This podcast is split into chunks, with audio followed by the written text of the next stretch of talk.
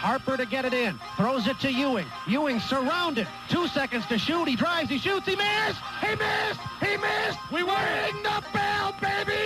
Ding dong. The witch is dead. And the Pacers have won it 97 to 95. And we're going to Disney World. Η εκπομπή που επιλέξατε να ακούσετε ονομάζεται Underpod γιατί είναι το underdog, το outsider δηλαδή, των podcast. Ένα project από τρεις ανθρώπους που δεν έχουμε δημοσιογραφικό background αλλά θα επιχειρήσουμε χωρίς προκαταλήψεις και αδιαφορώντας για τα mainstream αφηγήματα να συζητήσουμε και να αναλύσουμε τον κόσμο του NBA. Ελπίζουμε μαζί να χτίσουμε μια ιστορία ενός outsider που αξίζει να υποστηρίξεις.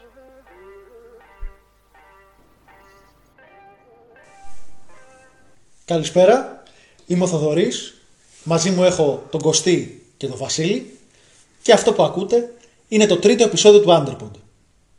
Στο επεισόδιο αυτό θα συζητήσουμε τις προβλέψεις μας για τα βραβεία του NBA.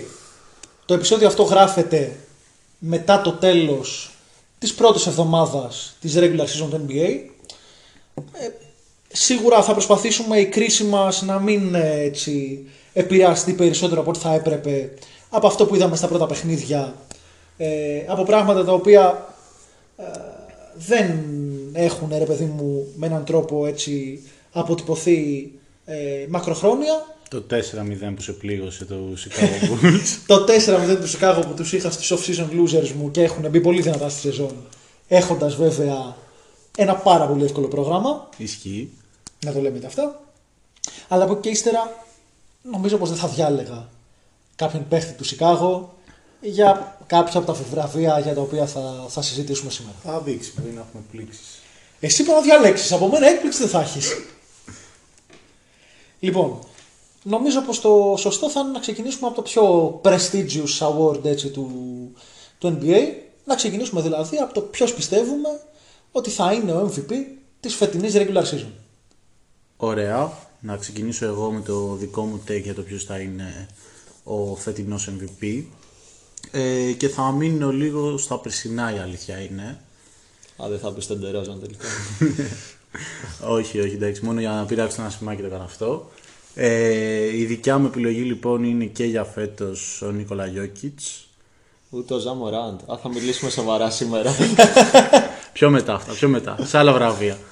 Ε, ναι, η αλήθεια είναι ότι πιστεύω το, ότι θα συνεχιστεί η παράδοση με το Ευρωπαίος παίχτης 2 σερί MVP ε, και η, η φετινή χρονιά θα είναι και αυτή του Νικόλα. Ίσως με επηρεάζει και το πρόσφατο ταξίδι στη Σερβία με αυτό. Ε, αλλά ναι, νομίζω ότι οι Nuggets φέτος και με τον Μάρεϊ να είναι εκτός για μεγάλο μέρος της σεζόν ε, θα κάνει το Jokic να πάρει όλο το βάρος της ομάδας πάνω του και ειδικά στο επιθετικό κομμάτι που οι Nuggets θα έχουν και ζητήματα συνολικά σαν ομάδα. Πιστεύω ότι μάλιστα αν δεν κάνει μία ε, επίπεδου MVP σεζόν ο Jokic ότι θα έχουν ζητήματα κιόλας ε, συνολικά οι Nuggets στο, στο πώς θα πάνε στη regular season αλλά νομίζω ότι και ήδη από το ξεκίνημα παρόλο που είπαμε ότι ε, δεν θέλουμε να μας επηρεάζει ότι ο Γιώκητς δείχνει ότι μπαίνει στο ίδιο μοτίβο που μας έχει συνηθίσει δεν τον επηρεάζουν ε, προβλήματα είναι σταθερός δύσκολο να υπάρξει τραυματισμός ο οποίος θα τον αφήσει ε, καιρό εκτός και αυτό είναι ένα στοιχείο που πρέπει να συζητήσουμε γενικά για τους ε, υποψήφιους για τη θέση του MVP έχουμε δει πάρα πολλές φορές παίκτες να ε, να το χάνουν κάπως εκεί πέρα. Ο Embiid είναι κλασικό παράδειγμα παίκτη που θα μπορούσε να διεκδικήσει MVP αλλά τα προβλήματα τραυματισμού τον αφήνουν πίσω. Κυρίως πέρσι. Κυρίως πέρσι. Δηλαδή πέρσι νομίζω πως άμα ακούσει κανείς τις συζητήσεις των ε, ρεπόρτερ και αναλυτών του NBA είναι πάρα πολύ πιθανό άμα ήταν υγιής αυτός που να έπαιρνε το βραβείο του MVP να ήταν ε, ο Embiid και όχι ο Νίκολα Γιώκητς. Και φέτος που όλα δείχνουν ότι δεν θα έχει από κοντά και το σήμα στην ομάδα του θα μπορούσε να είναι και αυτός ένας από τους υποψήφιους ε, για το MVP. Αλλά εγώ παραμένω Ε, στην επιλογή μου για τον Jokic θα αφήσω για εσάς να πείτε τις δικές σας, να τις συζητήσουμε λίγο συνολικότερα. Εντάξει, νομίζω ότι για να δοθεί και δεύτερο σερή βραβείο MVP σε κάποιον παίχτη είναι αρκετά δύσκολο ρε παιδί μου. Πάντα υπάρχει και η συζήτηση για το αν πρέπει να το παίρνει ο καλύτερος παίχτης σε μια πολύ καλή ομάδα που έχει τερματίσει πολύ ψηλά στη βαθμολογία κτλ. Όπως ήταν οι Sixers του Embiid πέρσι που υπήρχε η συζήτηση παρά τους τραυματισμούς ότι μπορεί να άξιζε το MVP. Ε, πόσο μάλλον για να το πάρεις δεύτερη σερή χρονιά με τους Nuggets πιθανότατα να είναι χειρότεροι από πέρσι ειδικά αν, είναι, αν δεν γυρίσει ε, και σύντομα στη χρονιά και σε καλή κατάσταση ο Τζαμάλ Μάρεϊ πιστεύω ότι θα, θα τερματίσουν χαμηλότερα από την πέρσι ε, με αποτέλεσμα σε μένα τουλάχιστον ο Γιώκητς να μην φαντάζει πιθανόν για δεύτερο πιθανός υποψήφιος. Κυρίως επειδή θα είναι και το δεύτερο σερί, ρε παιδί μου. Ε, νομίζω και ο Γιάννης όταν είχε πάρει το δεύτερο σερί είχαν βγει πρώτοι Bucks με εκπληκτικό ρεκόρ κτλ. Για μένα εντάξει δύο παίχτες είναι τα φαβορή στο μυαλό μου και το ένα έχει να κάνει καταρχήν με το ότι πιστεύω ότι οι Bucks θα τερματίσουν φέτος πρώτοι στην Ανατολή και ότι ο Γιάννης έχοντας φτιάξει και τις βολές του φέτος ε, θα είναι σε εκπληκτική κατάσταση. Δηλαδή αν δεν πάνε σε ένα low management γιατί ok έχουν και πήγαν και μέχρι το τέλος του δρόμου πέρσι και γενικά η σεζόν στο NBA και η κούραση μέσα στις ομάδες με το πόσο συχνά παίζουν τις πετσοκομμένες τελευταίες πριν season και τα λοιπά μπορεί να οδηγήσει κάποιες ομάδες σε μια τέτοια απόφαση. Αλλά για μένα ο MVP φέτος νομίζω αξίζει να πάρει άλλο ένα MVP δεν είναι άλλος από τον Στεφ Κάρη ε, έκανε εξωπραγματική χρονιά και πέρσι είχε και αυτό θέματα τραυματισμών και μόνο που κατάφερε να μπει στην κουβέντα για το MVP και εντάξει όσο περνάνε και τα χρόνια θα πιθανότατα θα λιγοστεύουν ε, οι ευκαιρίες του να διεκδικήσει ένα τέτοιο βραβείο.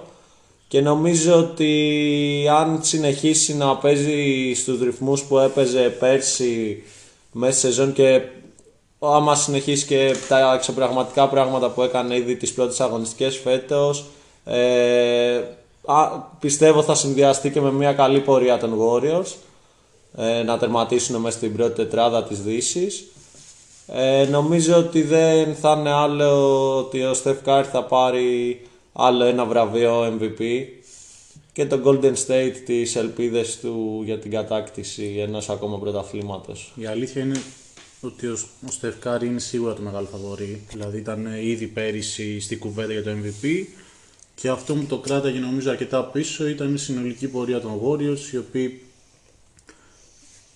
είχαν τερματίσει 8 τερματίσει 8 ναι. Ε, και εν τέλει δεν μπήκαν. Εν τέλει δεν μπήκαν, αλλά αυτό δεν επηρέαζε την κουβέντα του MVP, αλλά. Την επηρέαζε. Μπορεί να μην έφυγε ο Στεφ Κάρι γι' αυτό, ενώ για το γεγονός ότι βγήκαν 8η. Όχι, δεν λέω για το γεγονός ότι βγήκαν 8η, ότι τελικά. Λες δεν και τον μπήκαν αποκλεισμό. OK, okay, αυτό, ναι. Αυτό. Ε, ναι, ναι. Ε, λοιπόν, είπε ο Κωστής για τον Στεφ, είπε ο Βασίλης για τον Γιόκιτς. Ε, για μένα οι πιθανότητε ο Γιώκητς να πάρει δεύτερο σερή MVP βραβείο φέτος είναι ελάχιστες. Ε, και γιατί δεν θεωρώ εύκολο ε, το Memphis να... Το Memphis, συγγνώμη, το Denver, Denver. το Denver να ολοκληρώσει τη σεζόν. Έχει κάνει κανονικά πλήση εγκεφάλαιο ο Βασίλης. Μας έχει διαλύσει ο Βασίλης. Για όσους δεν το ξέρουν, ο Βασίλης είναι έτσι ένθερμος υποστηρικτής του, του, των Memphis Grizzlies και του, και του Ja Morant. Ε, τέλος πάντων. Θεωρώ πολύ δύσκολο τον Denver φέτος να τελειώσει στην τετράδα, στην πρώτη τετράδα ε, της Δύσης. Ναι. Ε, το θεωρώ δύσκολο, δεν το θεωρώ απίθανο, αλλά δεν θεωρώ ότι θα είναι κάτι εύκολο έχοντας το, το Jamal Murray εκτός πιθανόν για το σύνολο της ε, regular season.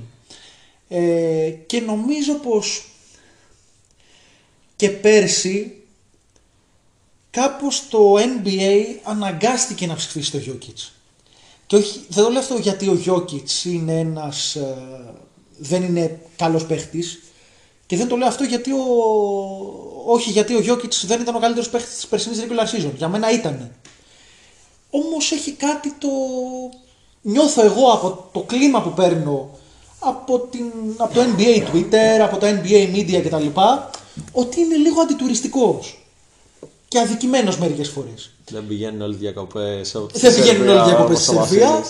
Δεν ε, λατρεύουν όλοι το, το, Τα άλογα το, που το, έφερες, ευρωπαϊκό, το ευρωπαϊκό μπάσκετμπολ έτσι και την ε, τεχνική του διάσταση όπως μπορεί να το κάνουμε εμείς. Ε, και νομίζω πως πιθανόν φέτος που ελπίζουμε ότι τα υπόλοιπα φαβορεί, ε, τα υπόλοιπα άλογα για αυτή την κούρσα θα είναι υγιεί και δεν θα τραυματιστούν, ε, θα παίξει και μεγαλύτερο ρόλο και η άλλη μεριά του παρκέ. Ο Γιώκητς πέρυσι κακό στην άμυνα δεν ήταν, αλλά εφόσον είχες τον ε, Embiid υγιή ε, και πιθανόν και το Λεμπρόν υγιή, σας θυμίζω ότι μέχρι τα μέσα της σεζόν πέρυσι ο Λεμπρόν ήταν ε, δυνατό, δυνατή πιθανότητα, δυνατή υποψηφιότητα για το βραβείο του MVP, έτσι. Είχε τον narrative από πίσω του, χτιζόταν ένα κλίμα ότι πάει να πάρει ο Λεμπρόν το επόμενο. Ε, νομίζω πως υπάρχουν τέλος πάντων διάφοροι παράγοντες που κάνουν το back-to-back ε, πολύ δύσκολο για το Jokic. Την κουβέντα για το Στεφ την ακούω. Θεωρώ και εγώ ότι είναι μια δυνατή υποψηφιότητα. Ε, το Golden State έχει μπει καλά στη σεζόν. Το roster του είναι πιο ισορροπημένο από την πέρσι με περισσότερες επιλογές και το emergency, έτσι, η ανάδειξη σε κομβικού παίχτη του Jordan Poole νομίζω πως τους λύνει θέματα που είχαν. Ε, περιμένουμε προφανώς και την επιστροφή του Clay Thompson ο οποίος θα τους κάνει καλύτερους σαν ομάδα. Νομίζω πως το Golden State μπορεί να διεκδικήσει μία από τις τέσσερις πρώτες θέσεις της Δύσης που έβγαλα, έβαλα μάλλον πριν λίγο πιο πίσω το, το Denver. Ε, ο Στεφκάρη δεν νομίζω να είναι κάτι άλλο πέρα από εκπληκτικός. Ε, και η αλήθεια είναι ότι δεν θα είχα κανένα argument για κάποιον που θα μου έλεγε φίλε αυτό είναι το φαβόρι. Ωστόσο νομίζω πρέπει να βάλουμε και κάποιους άλλους παίχτες στο παιχνίδι. Ο ένας είναι ο Embiid, ο οποίος και λήψη του Simmons θα είναι λίγο one man team ε, στη φετινή Φιλαδέλφια. Ε, τα στατιστικά του ήταν πάντα πάρα πολύ γεμάτα, από πέρυσι δηλαδή έκανε μια εκπληκτική σεζόν η οποία αποτυπωνόταν και στο παρκέ, αποτυπωνόταν και στα στατιστικά. Και επίσης ο Embiid έχει το τεράστιο πλεονέκτημα ότι είναι ένας συγκλονιστικός αμυντικός στη ρακέτα. Έχει δηλαδή και τις δύο πλευρές του παρκέ σε ένα πολύ ψηλό επίπεδο απόδοσης. Ε, νομίζω πως κάποιος που θα έβλεπε τα περσινά παιχνίδια της Φιλαδέλφια δεν θα ήταν παράλογο να καταλήξει στο συμπέρασμα ότι ο κομβικότερος παίχτης για την άμυνα που έπαιζε η καλύτερη άμυνα του περσινού NBA αν δεν κάνω λάθος ήταν ο Embiid και όχι ο, το πολυεργαλείο Simmons.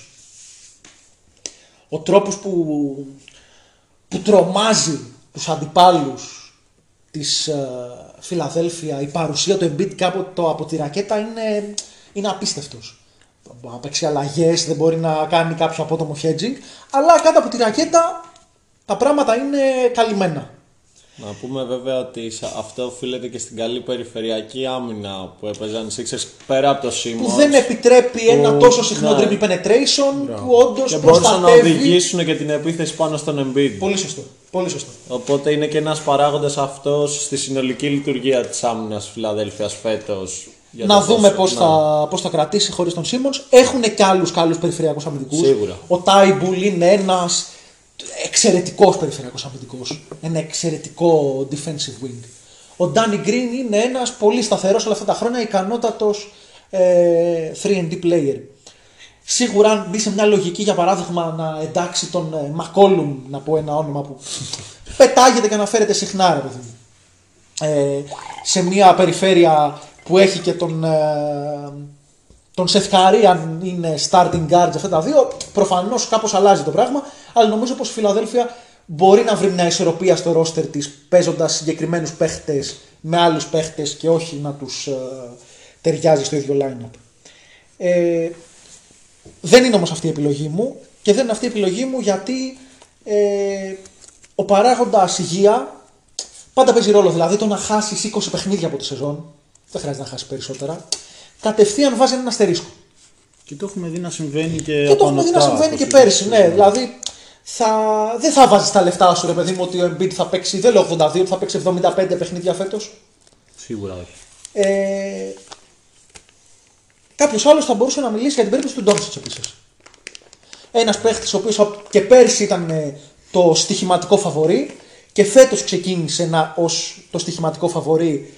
Αναφέρω ότι τώρα στην πιο γνωστή έτσι, στοιχηματική εταιρεία ελληνική πρώτο φαβορή είναι ο Στεφκάρη. Έχει ανέβει δηλαδή λόγω των εξαιρετικών εμφανίσεων τους στα πρώτα φάματα της σεζόν. Πολύ φοβάμαι ότι η απόδοση του Ντάλλας θα ρίξει, δεν λέω ότι θα τις εκμηδενήσει, αλλά θα ρίξει τις πιθανότητες του Ντόνσιτς να κερδίσει το βραβείο αυτό.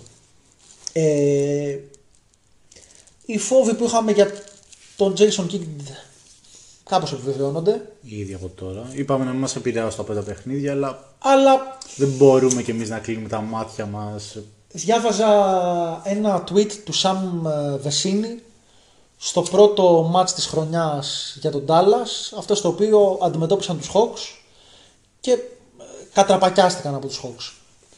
Έγραφε ο, ο Βεσίνη ότι πέρυσι όλη τη σεζόν ο ε, Dorian Finney-Smith έτρεξε όλα και όλα δύο post-up. Ολόκληρη τη σεζόν έτρεξε δύο post-up. Μέχρι το τρίτο δεκάλεπτο εκείνου του μάτς είχε ήδη πιάσει τον περσινό αριθμό της σεζόν του. Νομίζω τον είχε ξεπεράσει κιόλας. Πρέπει να έχει τρία post-up αν θυμάμαι καλά. Ε, πολύ mid-range, πολύ κακό mid-range, πολλά ανέτεια post-up και πολύ προβληματική περιφερειακή άμυνα. Ε, με τον Doncic να, ε, να τον περνάνε λίγο από όλες τις μεριές στην άμυνα πίσω. Πολύ κοινή παρουσία Powell Porzingis, κάτι το οποίο ο μόνος τρόπος να βγει είναι αυτό που έκανε πέρσι ο Rick Carlisle, το να πετάει δηλαδή τον Porzingis στο τρίποντο και να του λέει μην εκεί. Δεν είναι όμως και αυτό efficient τρόπος να τρέξεις την επίθεσή σου, φάνηκε και πέρσι. Ε, τέλος πάντων, νομίζω πως στατιστικά ο Doncic θα έχει case to make. Τα νούμερά του θα είναι νούμερα MVP. Αλλά όλο το υπόλοιπο θα είναι ένα πλέγμα πραγμάτων το οποίο θα τον ρίχνει. Δεν μας έχεις πει όμω ποιο λες εσύ. Και τώρα, Δεν έχουν μείνει και πολλοί, νομίζω. και τώρα θα πάω στην επιλογή μου, η οποία δεν είναι απόλυτη. Δεν θεωρώ ότι είναι κάποιο τεράστιο φαβορή, αλλά θεωρώ ότι Δεν Είναι πειράζει, θα πιθανό σε να κράζουμε πάει στο εκεί το τέλος της πράγμα. σεζόν. Απλά πες το. πόσο λογικό είναι, θα ξεκινήσω με ερώτηση, ένας μπασκετμπολίστας ο οποίος είναι για μένα πάρα πολύ πιθανό όταν τελειώσει την καριέρα του να θεωρείται top 15 ή ακόμα και top 10 all time player. Το Να 15 έχει- θα θεωρείται σίγουρα. ε, για μένα και top 10 αλλά αυτό δεν έχει ιδιαίτερη σημασία. Ναι, ναι, ναι. ένας παίχτης που είναι, θα είναι σίγουρα στο top 15 και σκληρά στην κουβέντα για το top 10 πόσο πιθανό να τελειώσει την καριέρα του με ένα MVP regular season MVP Μιλάω για τον Kevin Durant. Ο Kevin Durant μόνο το 14 το έχει πάρει στο, στο Golden State. Άλλο δεν έχει ζήσει στην καριέρα του ούτε με τη Thunder το περσινό αντίστοιχα ήταν στην κουβέντα αλλά και αυτός πολλά χαμένα μάτς ε, νομίζω φέτος η απώλεια του Irving στην ομάδα δεν θα κάνει καλό. Στο στατιστικά και στην ε, ε, και στο πόσο θα αγωνίζεται ο Durant θα κάνει. Ε, έχει μπει ήδη πάρα πολύ δυνατά στη σεζόν. Ε, δεν νομίζω ότι έχει υπάρξει ξανά παράδειγμα ποδοσφαιριστή που γυρνάει τόσο καλά. Ποδοσφαιριστή. Ε, συγγνώμη. παράδειγμα. Αλλάξαμε άθλημα, πρώτη εδώ. Αυτό να θυμηθούμε να το κόψουμε. Δεν νομίζω ότι έχει ξαναυπάρξει παράδειγμα μπασκετμπολίστα ο οποίος επιστρέφει τόσο καλά μετά από αχίλιο. Ένα που λες, αυτός τι, τραυματίστηκε, έμεινε 1,5 χρόνο εκτός. Ισχύει Ένα αυτό, χρόνο πριν. απλά δεν ξέρω κατά πόσο θα έχουμε θέμα και με χαμένα μάτς πάλι για τον Durant. Αυτό είναι το μεγάλο ερώτημα στο Durant. Γιατί ναι, έχει γυρίσει σε εκπληκτική κατάσταση από σοβαρό τραυματισμό. Απλά δεν ξέρω και για λόγους προφύλαξης ίσως για τα playoff και γιατί και η pre-season αντίστοιχα για αυτό που έλεγα για τους Bucks που μπορεί να τους οδηγήσει να κάνουν low management κτλ. Μπορεί να οδηγήσει σε κάτι αντίστοιχο και στην περίπτωση του Durant. Έχει κοστεί αυτό που λέει λογική. Για μένα θα κρυθεί από το πώς θα ζυγίσει τα πράγματα το Brooklyn και κατά πόσο θα, θα ενδιαφερθεί ε, για το τι θέση θα κατακτήσει στη regular season ή για το αν θα πει εμένα δεν με νοιάζει και ας βγω πέμπτος εμένα αυτό που με νοιάζει είναι να τους έχω όλους καλά στα playoff. Για μένα πάντως η λογική το να πάει σε load management του Durant και του Harden θα του δημιουργεί ελήψη του Irving που δεν φαίνεται να λύνεται σύντομα το ζήτημα το συγκεκριμένο ε, δημιουργεί ανάγκη να παίζουν και οι δύο για να κατακτήσει καλή θέση και να κατακτήσει και home court, home court advantage ε, οι Nets. Δηλαδή νομίζω, δεν νομίζω ότι θα το καταφέρουν αλλιώς. Ήδη βλέπουμε ότι με τον Irving εκτός υπάρχουν ελλείψεις. Γιατί ναι μεν βάλανε πολύ βάθος στο ρόστερ τους, αλλά παίχτη που να παίζει πάνω στην μπάλα, αφήνω τον Καμ Τόμας επειδή είναι rookie εκτός συζήτησης, πήραν έναν. Μόνο ο Πάτι Μίλης μπορεί να τρέξει αυτή τη στιγμή το second unit. Όχι, ο, ε, ακούω ότι ο Χάρντεν και ο Ντουράν θα παίζουν και με διαφορετικά lineups και μπορεί να μην συνεπάρχουν τόσο. Δεν αρκεί. Το να έχεις αυτούς τους δύο, να έχεις και τον Irving, έδινε πολύ μεγαλύτερη διάσταση στο παιχνίδι τους. Φάνηκε ότι έλειπε το dribble penetration, έλειπε πολύ η πίεση στη ρακέτα που έβαζε ο Καϊρή Irving από τα τελευταία παιχνίδια των, ε, του Brooklyn. Ο, ο Harden δεν έχει μπει τόσο καλά στη σεζόν. Έχει μεγάλο έλλειμμα αθλητικότητας. Διάβαζα πρόσφατα τα στατιστικά του, δυστυχώς δεν τα έχω έτοιμα για να, τα, να σας τα πω. Ε, δεν πάει μέσα το καλάθι. Και όταν φτάνει δεν τελειώνει και καλά.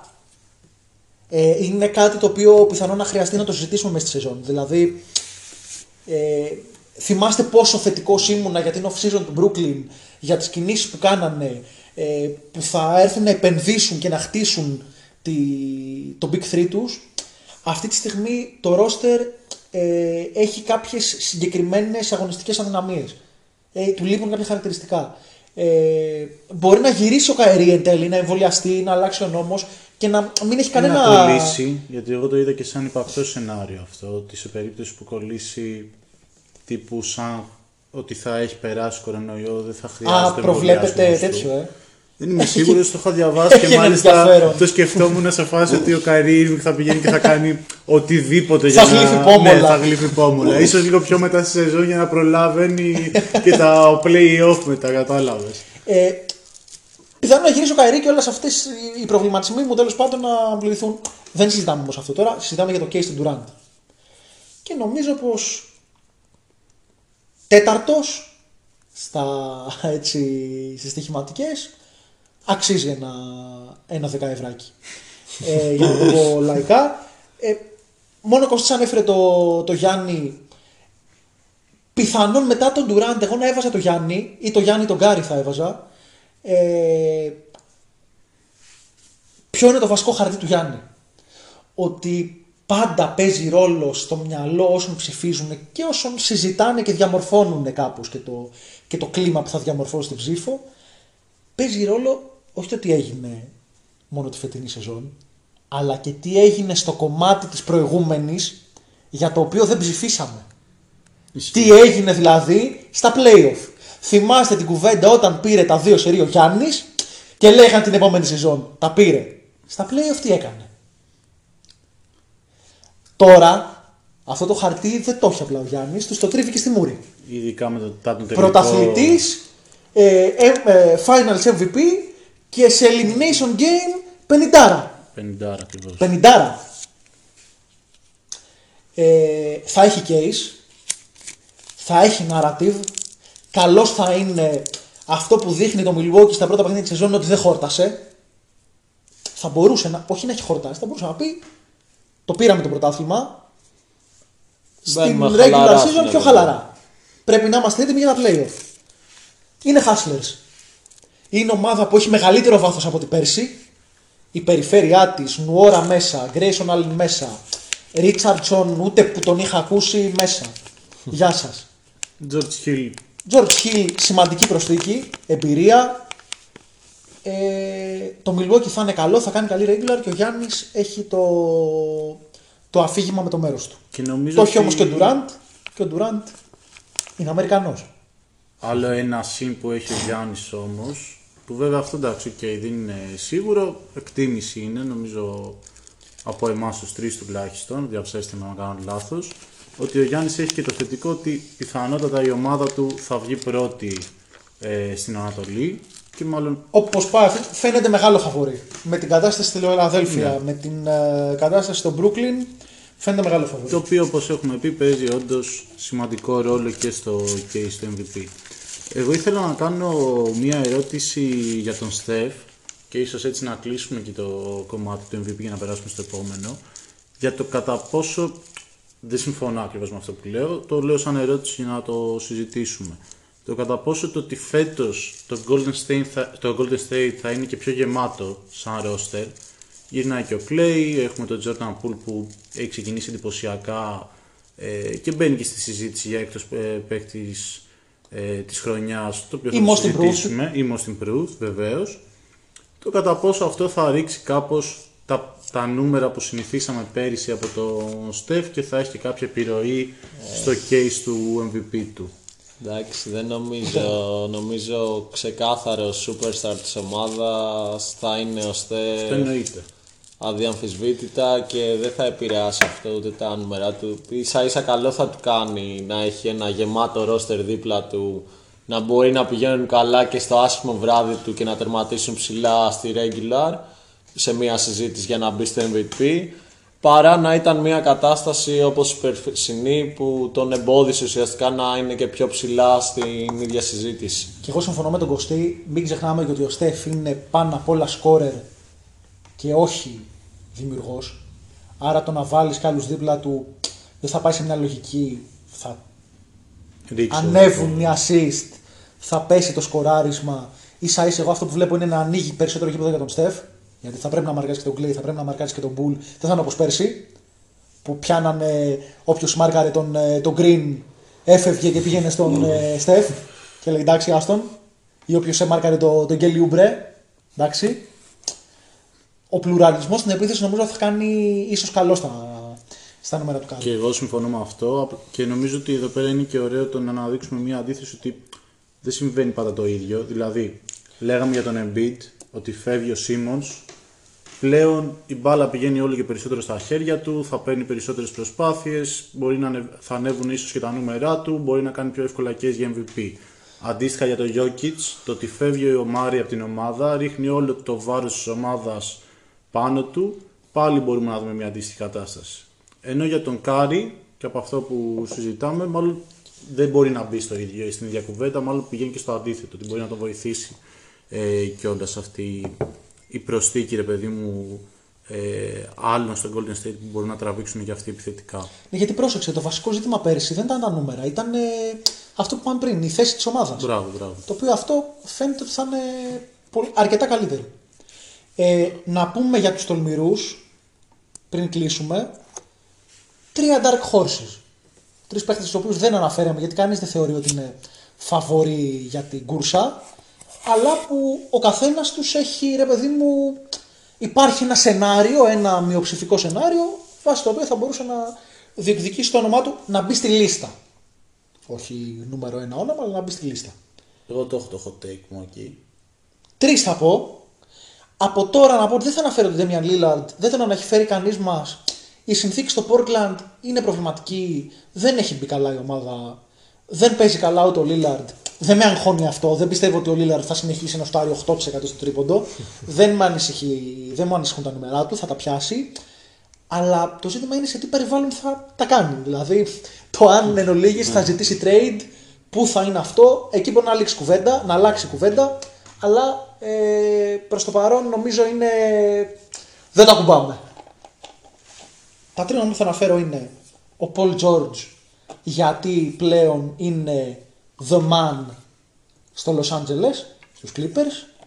Ε, ελείψη Kawhi είναι ο superstar της ομάδας. Είναι αυτός που περνάει όλο το παιχνίδι από τα χέρια του. Και είναι και αυτός ο οποίος έχει δείξει ότι τον βολεύει Να το πεις. συγκεκριμένο setting. Ακριβώς. Με το που τραυμα... Η ομάδα του έγινε χειρότερη, αλλά με το που τραυματίστηκε ο Καουάι, ο ίδιος βρήκε, μπροστά. βγήκε μπροστά και για μένα βρήκε περισσότερες σταθερές στο παιχνίδι του. Βρήκε τον playoff εαυτό του. Ε, τι θα απαιτήσει το να μπορέσει να μπει ο Τζόρ στην κουβέντα, να, είναι, να συνεχίσει να είναι ο The Man, να έχει καλά νούμερα και νομίζω να, μπει το, ο- να μπουν οι Clippers. Δεν έχουν top πιθανότητες, αλλά να, μπει, να μπουν οι Clippers στο top 4 της λύσης.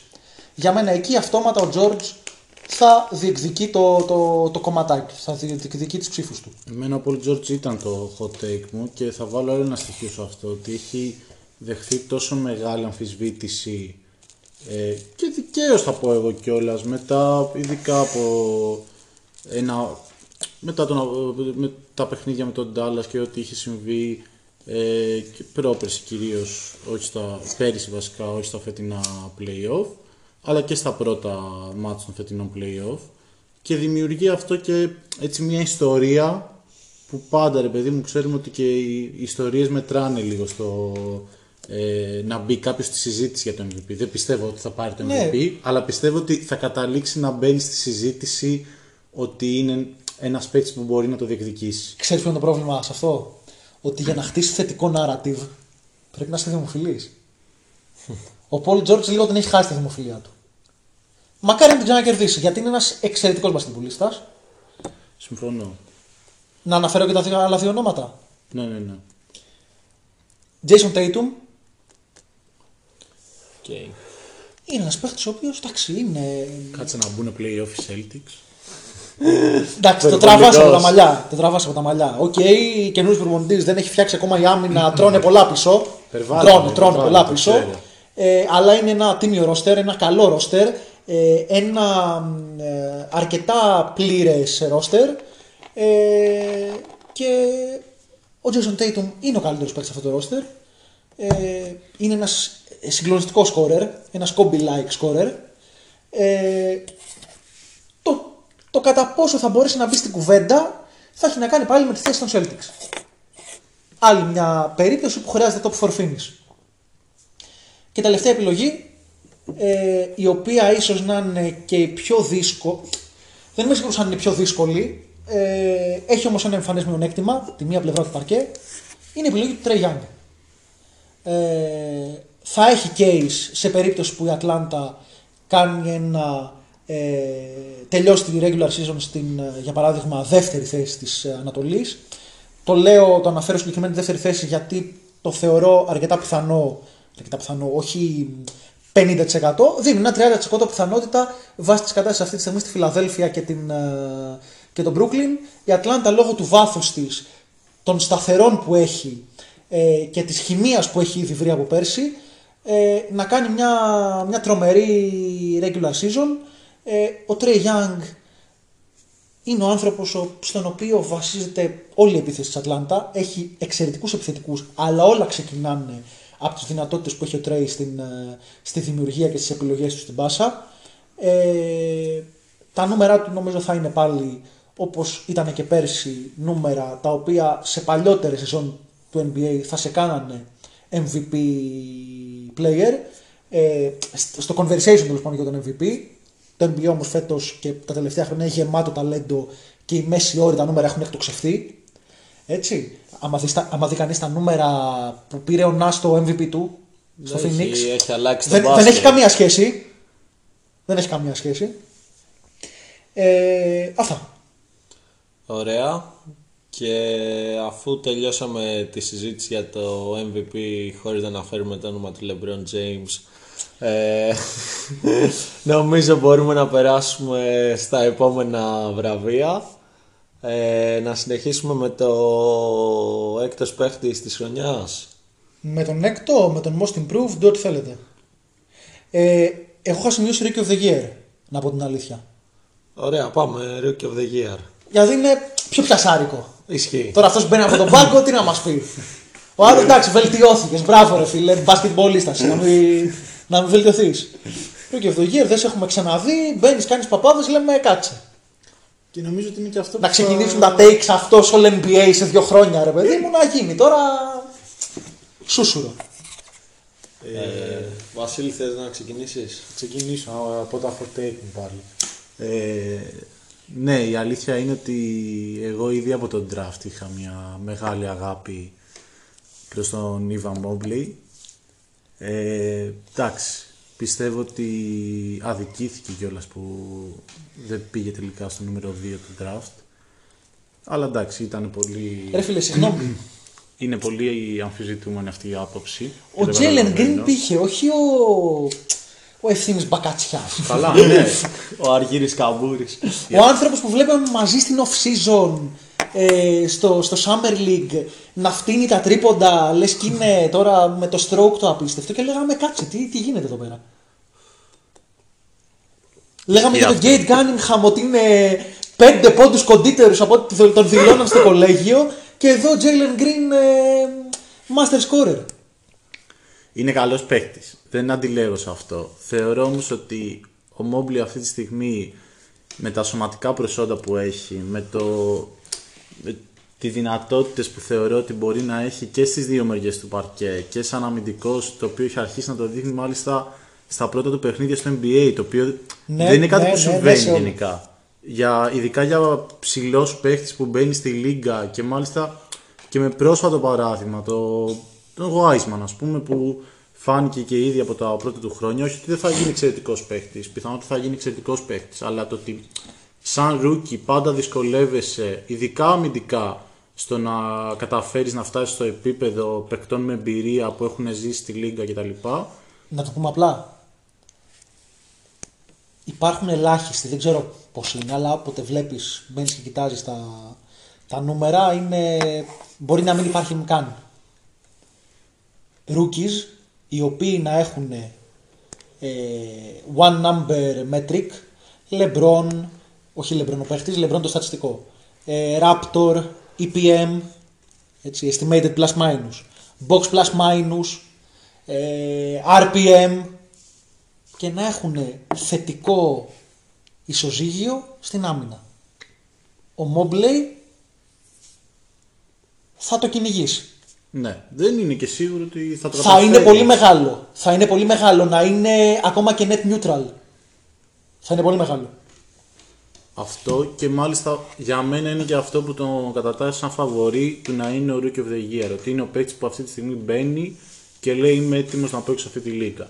Μπαίνει και για μένα δεν καταλαβαίνεις ότι είναι ο Rookie της ομάδας ο οποίος ξεκινάει να δείξει πράγματα. Πολλοί παίκτες μας έχουν εντυπωσιάσει σαν Rookie. Πάρα πολύ με τα προσόντα τους, με το να κάνουν κάτι πολύ περίτεχνο μέσα στο, στο γήπεδο κτλ. Αλλά να είναι τόσο έτοιμος είναι λίγοι όπως το, όπως το είπες και εσύ. Και αυτόν το, κατα- γι' αυτό το κατατάσσεται για μένα και σαν ε, φαβορή ε, για Rookie of the Year. Συν θα βάλω εγώ ότι πιστεύω ότι η ομάδα του Cleveland θα κάνει και κάπως καλύτερη πορεία από τις ομάδες των ανταγωνιστών του. Δηλαδή πιστεύω ότι το Cleveland θα είναι πάνω από το Detroit ε, στο τέλος της χρονιάς και πιστεύω ότι θα είναι σίγουρα πάνω και από, το, από τους Rockets που βρίσκονται πιστεύω τα δύο άλλα φαβορή για το Rookie of the Year. Δεν Ξέρω εσείς ε, αν έχετε διαφορετική άποψη, αν συμφωνείτε. Όχι, εγώ δεν βλέπω τον Mobley να μπορεί να διεκδικήσει το Rookie of the Year. Ναι, ούτε εγώ. Ε, γιατί δεν θα έχει καλά scoring numbers. Και είναι ελάχιστες φορές που έχει κατακτήσει το Rookie of the Year ο παίχτης ο οποίος δεν ήταν ο top scorer στην, ε, στη χρονιά του, στην κλάση του. Είναι σπάνιο. Ψάχνω το νούμερο, δυστυχώς δεν το βρίσκω. Πόσες φορές έχει γίνει, αλλά είναι. Το θυμάμαι την περσινή κουβέντα για LaMelo και, και Edwards. Η αλήθεια Ε, αυτό είναι ότι είναι το σχεδόν πρώτο πράγμα δεδομένο που αυτό. κοιτάει κάποιος σε ένα πιτσιρικά είναι το πόσου έβαζε. Το πόσου έβαζες. Ε, Άδικο λίγο θα πω εγώ βέβαια. άδικο γιατί μπο- μπορεί να καταλήξει ένας παίχτης να είναι πιο χρήσιμος για την ομάδα του.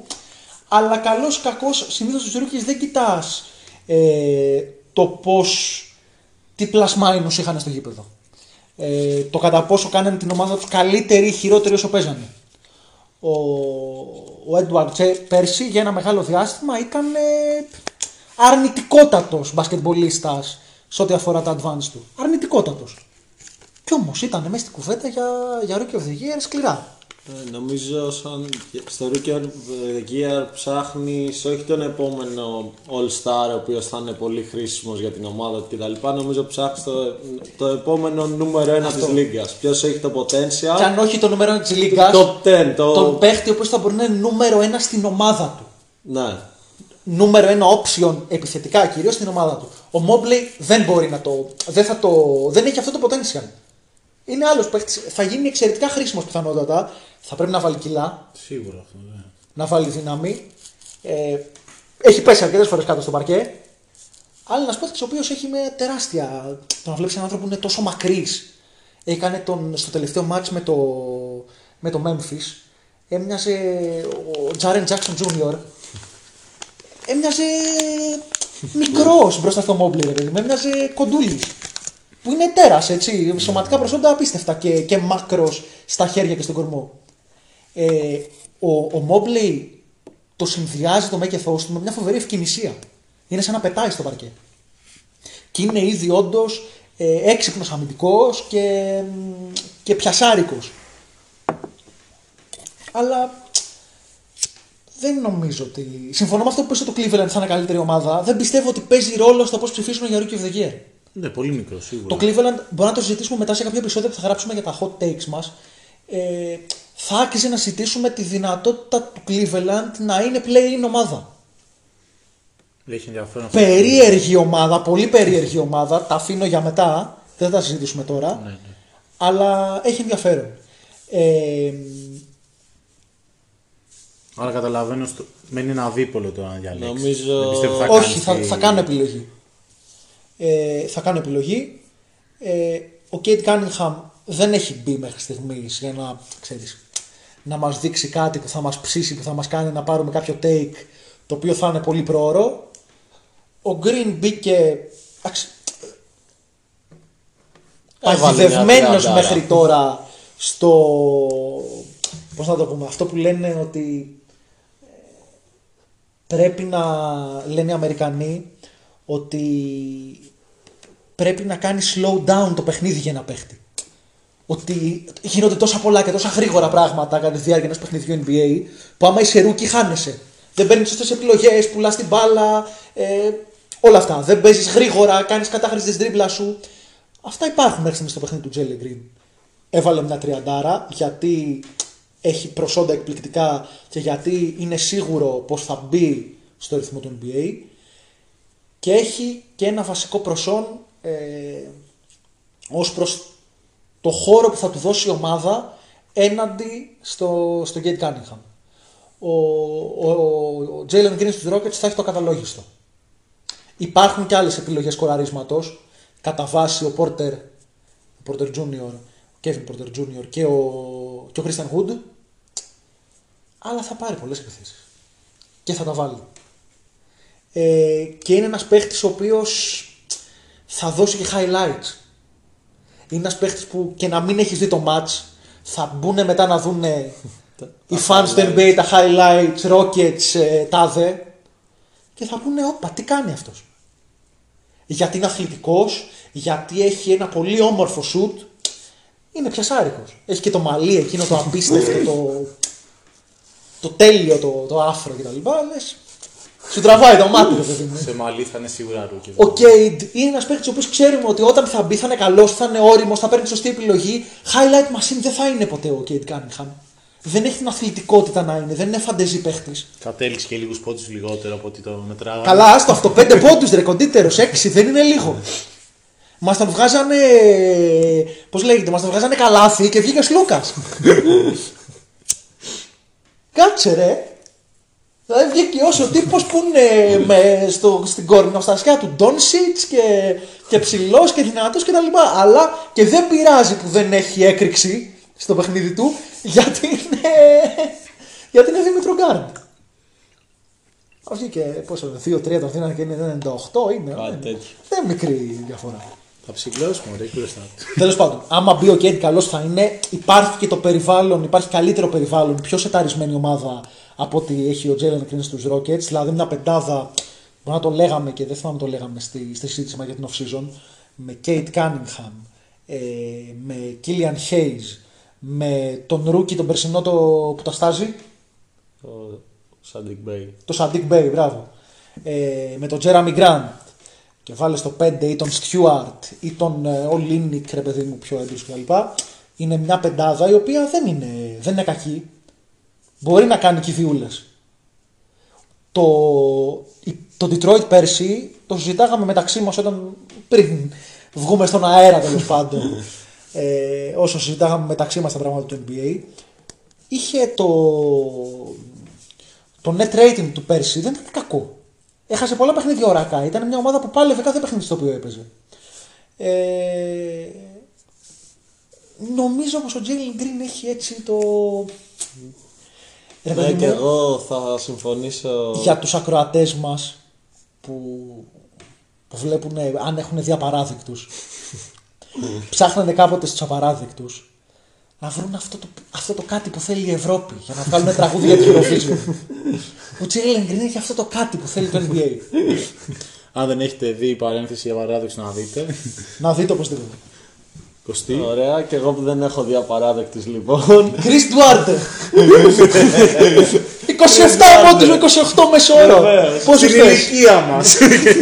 Τι- τι- Με παιδί; με δύο-τρία παιδιά. Παππούς. Έτοιμος παίχτης. Ρε είναι μεγαλύτερος από τον John Collins ηλικιακά. Για όσους δεν μας ξέρουν, είμαστε 24, τόσο είναι και του Άρτερ. Εγώ είμαι 25, αλλά εντάξει. Ναι, ωραία, όχι. Εγώ θα συμφωνήσω με τον Ασημάκη και στα κριτήρια που έθεσε στο γιατί και εγώ πιστεύω ότι θα είναι μια κούρσα για δύο. Και στο γιατί και με βάση την εικόνα του Supplement League γιατί στη regular δεν έχει παίξει ο Kane ε, φάνηκε πιο έτοιμος ο Green.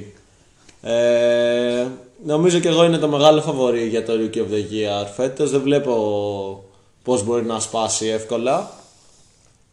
Ε, και περνάμε νομίζω στο επόμενο βραβείο που Πάμε δεν στον ξέρω. έκτο παίκτη, το- όχι στον έκτο παίκτη, στο Most Improved για να μιλήσω επιτέλους Έτσι όπως τα για το είπε που ο λέμε. Θοδωρής πριν πάμε στο Coach of the Year ποιος είναι ο προπονητής της χρονιάς οι άλλοι είναι ασήμαντοι Ρε ποιος ασχολείται με τους προπονητές. Όχι, θα πάμε, βάζω βέτο εδώ πέρα στο Most Improved Player of the Year. Πάμε, πάμε. Για να μιλήσω για το πουλέν μου, γιατί είμαι ενθουσιασμένος για άλλη μια χρονιά. Γιατί το Memphis, ναι, για αυτή την ομάδα θα μιλήσω, ε, ακολουθεί επ- επιτέλους αυτά που έλεγα τόσο καιρό, αλλά δεν υπήρχε το άντερ που για να μας ακούτε. Μήπως είχαν βάλει κοριό; Σίγουρα. Μήπως ρε Βασίλη κάτι, κάτι ήξεραν; Μας, ηχογραφήσουν, πρι- μας ηχογραφούσαν πριν ηχογραφήσουμε εμείς τους εαυτούς μας. Ε, και ναι, μιλάω για τον Ζαμοράντ. Ε, έχει ξεκινήσει εκπληκτικά τη σεζόν. Να δηλαδή, πούμε ότι hot take δεν είναι ε, στην Πρώτος εταιρεία φαβορί. Στοιχηματισμού της οποίας το όνομα θα αναφέρουμε όταν μας δώσει χορηγία. να μας ακούσετε. είναι πρώτο φαβορή. Απόδοση 6 κύριοι, ο επόμενος έχει 15.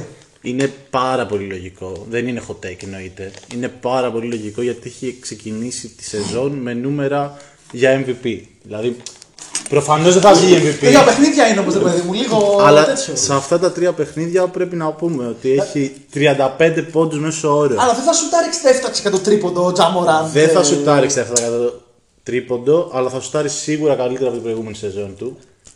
Τουλάχιστον για σου μένα. και του Τζόρνταν αυτή. Μακάρι.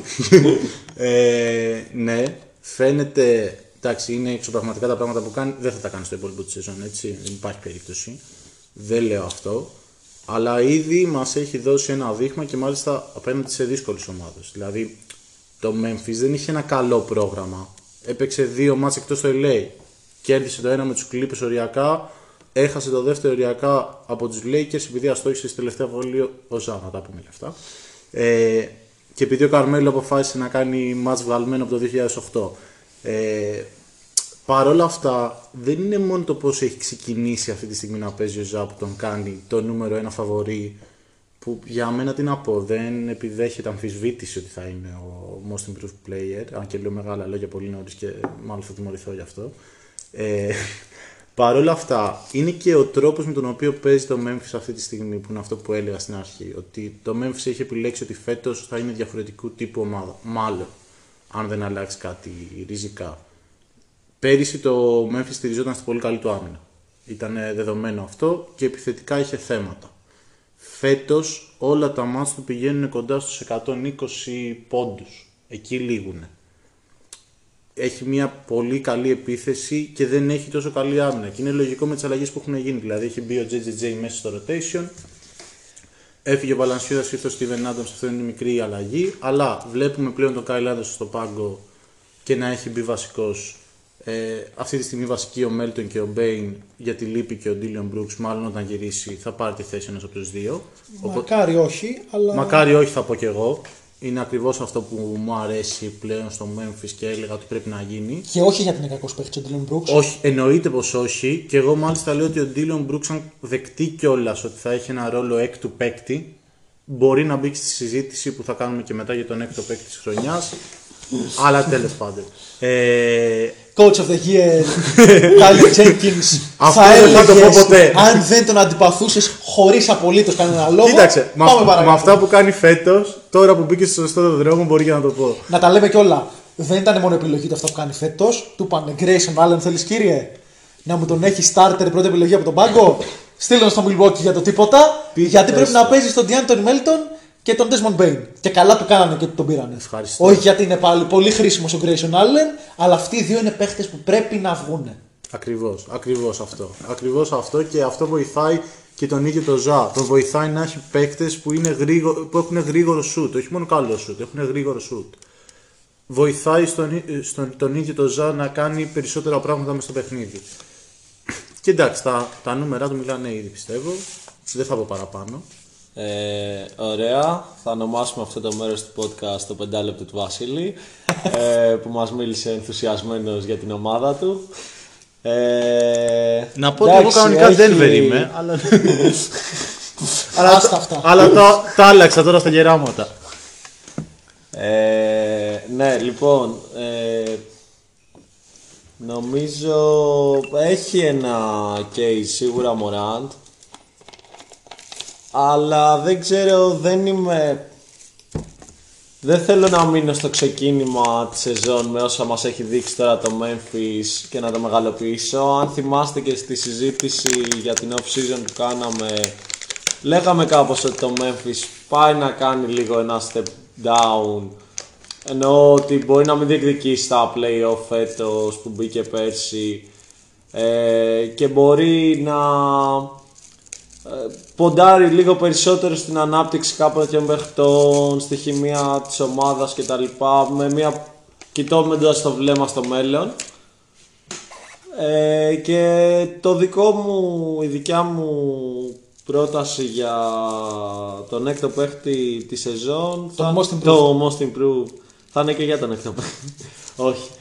Ε, εκεί έχω άλλο, αλλά θα έμπαινε στη συζήτηση. Είναι ο Jordan Poole. Καλά, θα μπορούσε να πηγαίνει εκτός παίχτης. Το ζήτημα είναι να, να μπει στον πάγκο όταν γυρίσει ο Clay Thompson και να προλάβει να πιάσει τα, Ναι. τα μάτια που χρειάζεται να μπαίνει από τον πάγκο. Ε, ναι, νομίζω ότι η βελτίωσή του θα είναι μεγάλη ήδη και από την pre-season και στα πρώτα μάτς, αν και έκανε νομίζω ένα κακό μάτς το έχει κάνει. Αλλά εντάξει, ναι. Ε, τυχαίνει και σε όλους.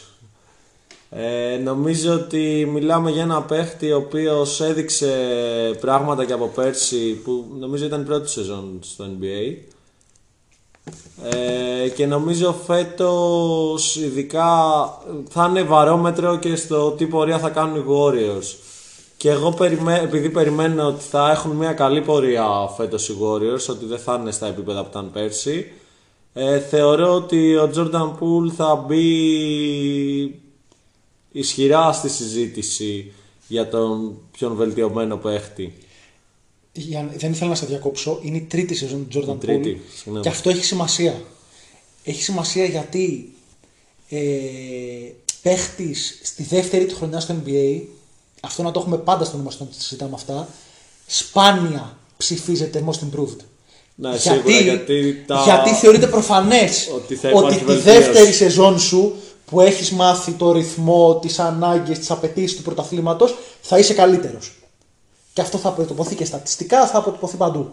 Και αυτό μπορεί να γίνει και σαν συζήτηση ότι και ο LaMelo δίνεται ας πούμε, στα φαβορή για τον πιο βελτιωμένο παίκτη. Αλλά Αλλά μάλλον δεν θα συμβεί. είναι το ίδιο πρόβλημα. Είναι το ίδιο Ακριβώς. πρόβλημα που συζητάγαμε πέρυσι στην αρχή της χρονιάς για τον DeAndre Hunter.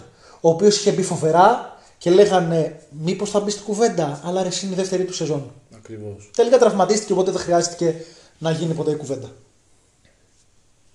Κωστή, εκεί τελειώνει το, το case σου.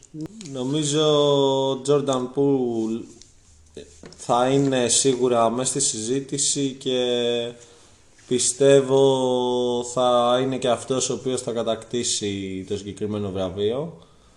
Θοδωρή, έχεις κάποια τρίτη άποψη; Ναι. Ε, αλλά θέλω να μου δώσετε 5 λεπτά, όχι 5 λεπτά προφανώς, μερικά δευτερόλεπτα. Λοιπόν, μιλήσαμε για το case του Τζα Μοράντ. Ο Τζα Μοράντ είναι στην τρίτη του σεζόν στη Λίγκα και όντως έχει ξεκινήσει εκπληκτικά. Ποιο είναι το πρόβλημα; 30 πόντους μέσα ώρα δεν θα φτάσει να έχει. Έτσι. Τους έχει τώρα, θα πέσουν. Το θέμα είναι πόσο μεγάλο άλμα θα πρέπει να κάνει από την περσινή του στατιστική. Δηλαδή πέρσι ο Τζα Μοράντ είχε 19 πόντους μέσω όρο, 7,5 assist, 4 rebound. Εντάξει. Με σουτάροντας 50% δίποντο και 30% τρίποντο. Αν πας από τους 19 στους 23 είναι πολύ ψηλό το. Είναι 23 πόντου μέσο όρο, έτσι. Στο NBA δεν είναι μικρό νούμερο. Ε, Βελτιώνοντας το efficiency σου, δεν μπορεί να σουτάρει, έχω την αίσθηση, στο 44% που σουτάρει φέτος, τρίποντο. Ε, ότι είναι εκπληκτικός στο να τελειώνει κοντά στη ρακέτα, είναι εκπληκτικός. Αυτή τη στιγμή η πιθανότητα είναι το, το καλύτερο guard στο NBA, ε, στον τρόπο που μπορεί να πηγαίνει μέχρι το καλάθι. Και ο Diaron Fox είναι στην κουβέντα. Ε, νιώθω ότι, ότι ήταν ήδη αρκετά καλός, έτσι, δημιουργεί ένα, ένα θυμα- ζητηματάκι στο να βγει most Βάζει improved. δυσκολία. Του βάζει μια δυσκολία παραπάνω σε σχέση με άλλους παίχτες και σε σχέση με τον παίχτη που θα αναφέρω και πιθανόν να, να είναι έτσι dark horse, να μην είναι από αυτούς που έχουν συζητηθεί πολύ ε, στην NBA εκεί έτσι παγκόσμια συζήτηση. Ε, το Jordan Poole, εντάξει, ο Jordan Poole μπήκε ήδη ως φαβορή ε, μαζί με τον ε, Porter Jr.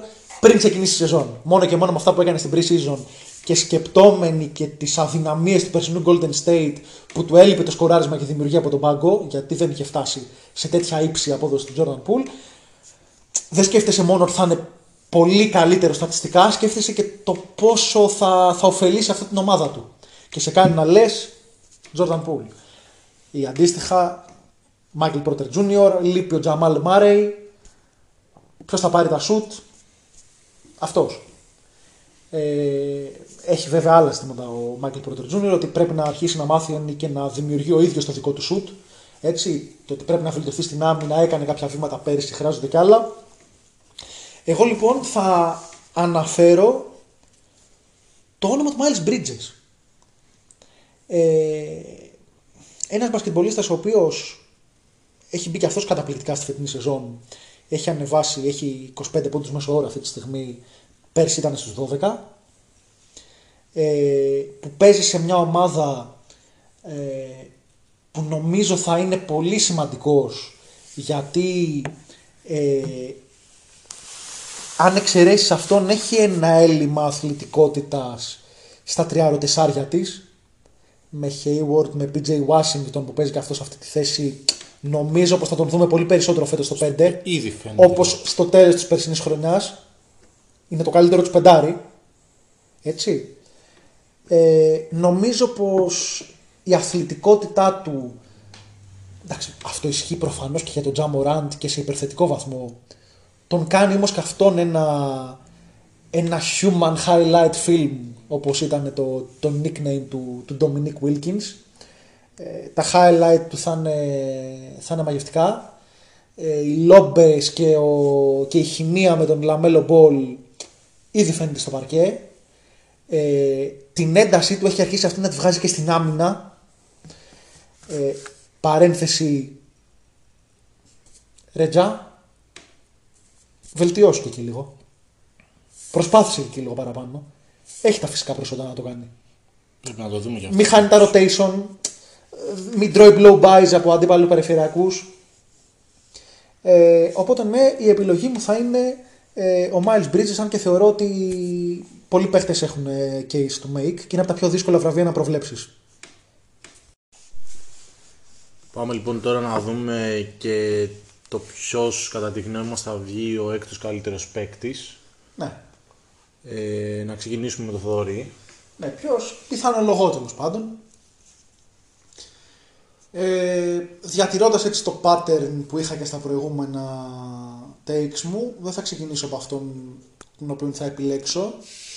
Θα ξεκινήσω ένα πάρα πολύ ενδιαφέρον Dark Horse γιατί νομίζω πως είναι παίχτης ο οποίος έχει μπει πολύ καλά τη φετινή σεζόν και είναι παίχτης ο οποίος υπήρχε, υπάρχει γενικά συζήτηση στο NBA σε σχέση με τις, με τις προσδοκίες του, το potential του, τις δυνατότητές του, τις δυνατότητες τις οποίες ποτέ δεν ε, μπόρεσε μέχρι τώρα να τις, όχι να τις δείξει, πάντα έδειχνε φλάσεις, αλλά ε, ποτέ δεν μπορούσε να, να έχει μια, μια συνέπεια, μια σταθερότητα στο παιχνίδι του. Τουλάχιστον και στις δύο μεριές του παρκέ. Αναφέρομαι στον Cam Reddish. Ο Cam Reddish ο οποίος έχει μπει καυτός, με 19 σχεδόν πόντους ε, μέσο όρο, σουτάροντας με το εκπληκτικό 56% στο τρίποντο. Είναι πιο χαμηλά στο δίποντο, είναι αρκετά χαμηλά στο δίποντο, είναι στο 37% είναι κάτι το οποίο οφείλει να ανεβάσει. Έχει όμως δώσει πάρα πολλά πράγματα φέτος στην Ατλάντα. Δεν έχει ίσως την τόσο έντονη και να σε χτυπάει ρε παιδί μου στο μάτι αμυντική δραστηριότητα που είχε πέρσι και πρόπερσι. Πέρσι μέχρι να τραυματιστεί. Ε, αλλά βλέπεις ένα παίχτη που έχει προσαρμοστεί περισσότερο από ποτέ ε, επιθετικά στο, στο παιχνίδι του NBA. Έχει σταματήσει να κάνει αυτή την απαράδεκτη και εκνευριστική spin move που πήγαινε και μέχρι πριν να φτάσει στο καλάθι ένιωθε την ανάγκη πάντα να γυρίσει με έναν περίεργο τρόπο. Έχανε την μπάλα 8 στις 10 φορές κάνοντας αυτή την κίνηση και ποτέ δεν έβρισκε έτσι ένα καθαρό τελείωμα. Ε, συνεχίζει να έχει ένα έτσι λίγο ενοχλητικό συνήθιο να να πρέπει να πάρει ρε παιδί μου με το που πει τρία-τέσσερα έτσι παράλογα κακά σουτ. ε, step back, ε, mid-range jumpers και τέτοια. Αλλά είναι κάπως σαν το, το γούρι του να το πω. Είναι κάτι το οποίο νιώθει ο ίδιος ότι αναγκάζεται να κάνει προκειμένου να βρει ρυθμό στην επίθεση. Ε, νομίζω θα κάνει καλό στον Redis το γεγονός ότι η Ατλάντα έχει αρκετούς ικανούς χειριστές και πασέρ ε, θα είναι ακόμα καλύτερο για τον ίδιο ακόμα και αν δεν είναι starter, που δεν είναι starter, να καταφέρουν να βρουν τον τρόπο να συνδυάσουν ε, αρκετά από τα λεπτά του με τα λεπτά του Trey Young. Όσο λιγότερο χρειάζεται να ντριμπλάρει και να βρίσκεται ο ίδιος στις θέσεις για να σουτάρει είναι καλύτερο. Το να μπορεί να, ε, να παίρνει περισσότερα spot up τρίποντα το να τον βρίσκει ο Τρέι στα, στα κοψίματά του στο καλάθι, ε, το να χρειάζεται να, να δίνει και λιγότερη ενέργεια στην επίθεση σκοράροντας περισσότερο. Μην χρειάζεται λέει, να κάνει κατάχρηση της τρίπλας του, να πηγαίνει σε, σε συχνά άιζο. Θα τον βοηθήσει και στο να ξαναβρει τη χαμένη του ενέργεια και ένταση στην άμυνα. Ε, το λέω αυτό για παράδειγμα, ε, μια τελευταία εικόνα που είχαμε τον Γκάμ Redis ήταν από, το φετινό, από την φετινή pre-season, όπου λείπαν αρκετοί παίχτες για τους Hawks. Ο Redis πήρε τα περισσότερα shoot ε, παίχτη των Hawks στην φετινή ε, pre-season. Ήταν φανερό ότι θέλουν να το βάλουν σε διαδικασία να βρει ρυθμό, αλλά ήταν σχεδόν όλα isolation, ε, dribble, off the dribble threes κτλ. Shoot τα οποία δεν έχει κανένα λόγο να παίρνει ο Redis σε κανονικά παιχνίδια NBA με μεγάλη συχνότητα. Ε, νομίζω θα είναι, πως, θα είναι φετινό outsider για το βραβείο εφόσον παραμείνει στη, στα ίδια νούμερα, στην ίδια συνέπεια, να έχεις ένα παίχτη από τον πάγκο ο οποίος είναι two way player και να σου δίνει και μια 20-18 πόντους είναι, είναι μεγάλο πράγμα. Εγώ ξέρεις που θα. Δεν θα είναι αυτή η επιλογή μου, αλλά πες ναι, το. ναι, ναι, απλά επειδή το αναφέρεις και είχα ένα αντίστοιχο παίκτη στο νου μου από την ίδια ομάδα. Ποιον; Το Kevin Huerter. Και ο λόγος βασικά που δεν θα τον επέλεγα για outsider, για το Dark Horse που θα μπει στη κουβέντα ρε παιδί μου, δεν λέμε τώρα να πάρει το βραβείο του έκτη παίκτη της χρονιάς, είναι γιατί ακριβώς υπάρχουν δύο παίχτες στην ίδια ομάδα που μπορούν να παίξουν αυτό το ρόλο και ο, ο συνδυασμός ότι θα βρίσκονται στα ίδια λεπτά πιθανότητα μέσα στην ίδια πεντάδα, ξέρεις, κόβει λίγο και από τους δύο. Ο Στη- Χουάρτερ και ο Ρέντις λες. Ναι, στη Νομίζω δυνατότητά δεν είναι τους. τόσο ίδιο στυλ παιχτό. Όχι, δεν είναι επειδή είναι ίδιο στυλ. Είναι επειδή θα βρίσκονται στην ίδια πεντάδα, στην αναπληρωματική πεντάδα πιθανότατα των Ναι. Hawks, με δεδομένο ότι η βασική θα είναι ο Μπογκδάνοβιτ, ο Χάντερ, αντίστοιχα ναι, ναι. στι θέσεις τους. Οπότε κάπως δεν θα μπορεί να εκτοξευθεί αυτός ο παίκτης να φτάσει σε ένα μέσο όρο τύπου Jordan Clarkson πέρυσι και να πει ότι εδώ είμαστε, το έχω πάρει το, το Six Man of the Year σπίτι μου. Καταλάβατε. Για να προσθέσω, να υπερθεματίσω ίσως αυτό που λες, ε, μέχρι στιγμής από τους Hawks λείπει και ο Γκαλινάρη, όπου είναι, αν- τουλάχιστον πέρυσι ήταν ο κατεξοχήν σκόρερ τους στο second unit. Όταν μπει θα πάρει καθώς προσπάθειες αρκετές, έτσι. Ε, απλά και με τον Καλινάρη είσαι σίγουρος ότι θα χάσει παιχνίδια μέσα στη σεζόν. Ε, νομίζω όμως ότι το πακέτο του Ρέντις ε, σε κάνει να πιστεύεις ότι αν οι ενδείξεις που, που, που δείχνει μέχρι στιγμής ε, καταλήγουν στο να εκπληρώσει το, το υψηλό του potential ε, είναι ένα πολύ μεγάλο όπλο. Ε, με μέγεθος, με χαρακτηριστικά ε, και που μπορεί να παίξει και πάνω στην μπάλα και, και μακριά από αυτήν με μια άμυνα που και ο Χέρτερ έχει γίνει από πέρσι ε, θετικός αμυντικός. Ε, και πολλοί δεν το έχουν αντιληφθεί αυτό. Και ένας βασικός λόγος που δεν έχουν αντιληφθεί είναι γιατί δεν καταλαβαίνουν ότι είναι ένας παίκτης με μεγάλο μέγεθος. Ο Χέρτερ είναι πολύ ψηλός, είναι 6'7. Ο Ρέντις πλέον πλησιάζει έχοντας ψηλώσει από την περσινή χρονιά το 6'9. Έτσι.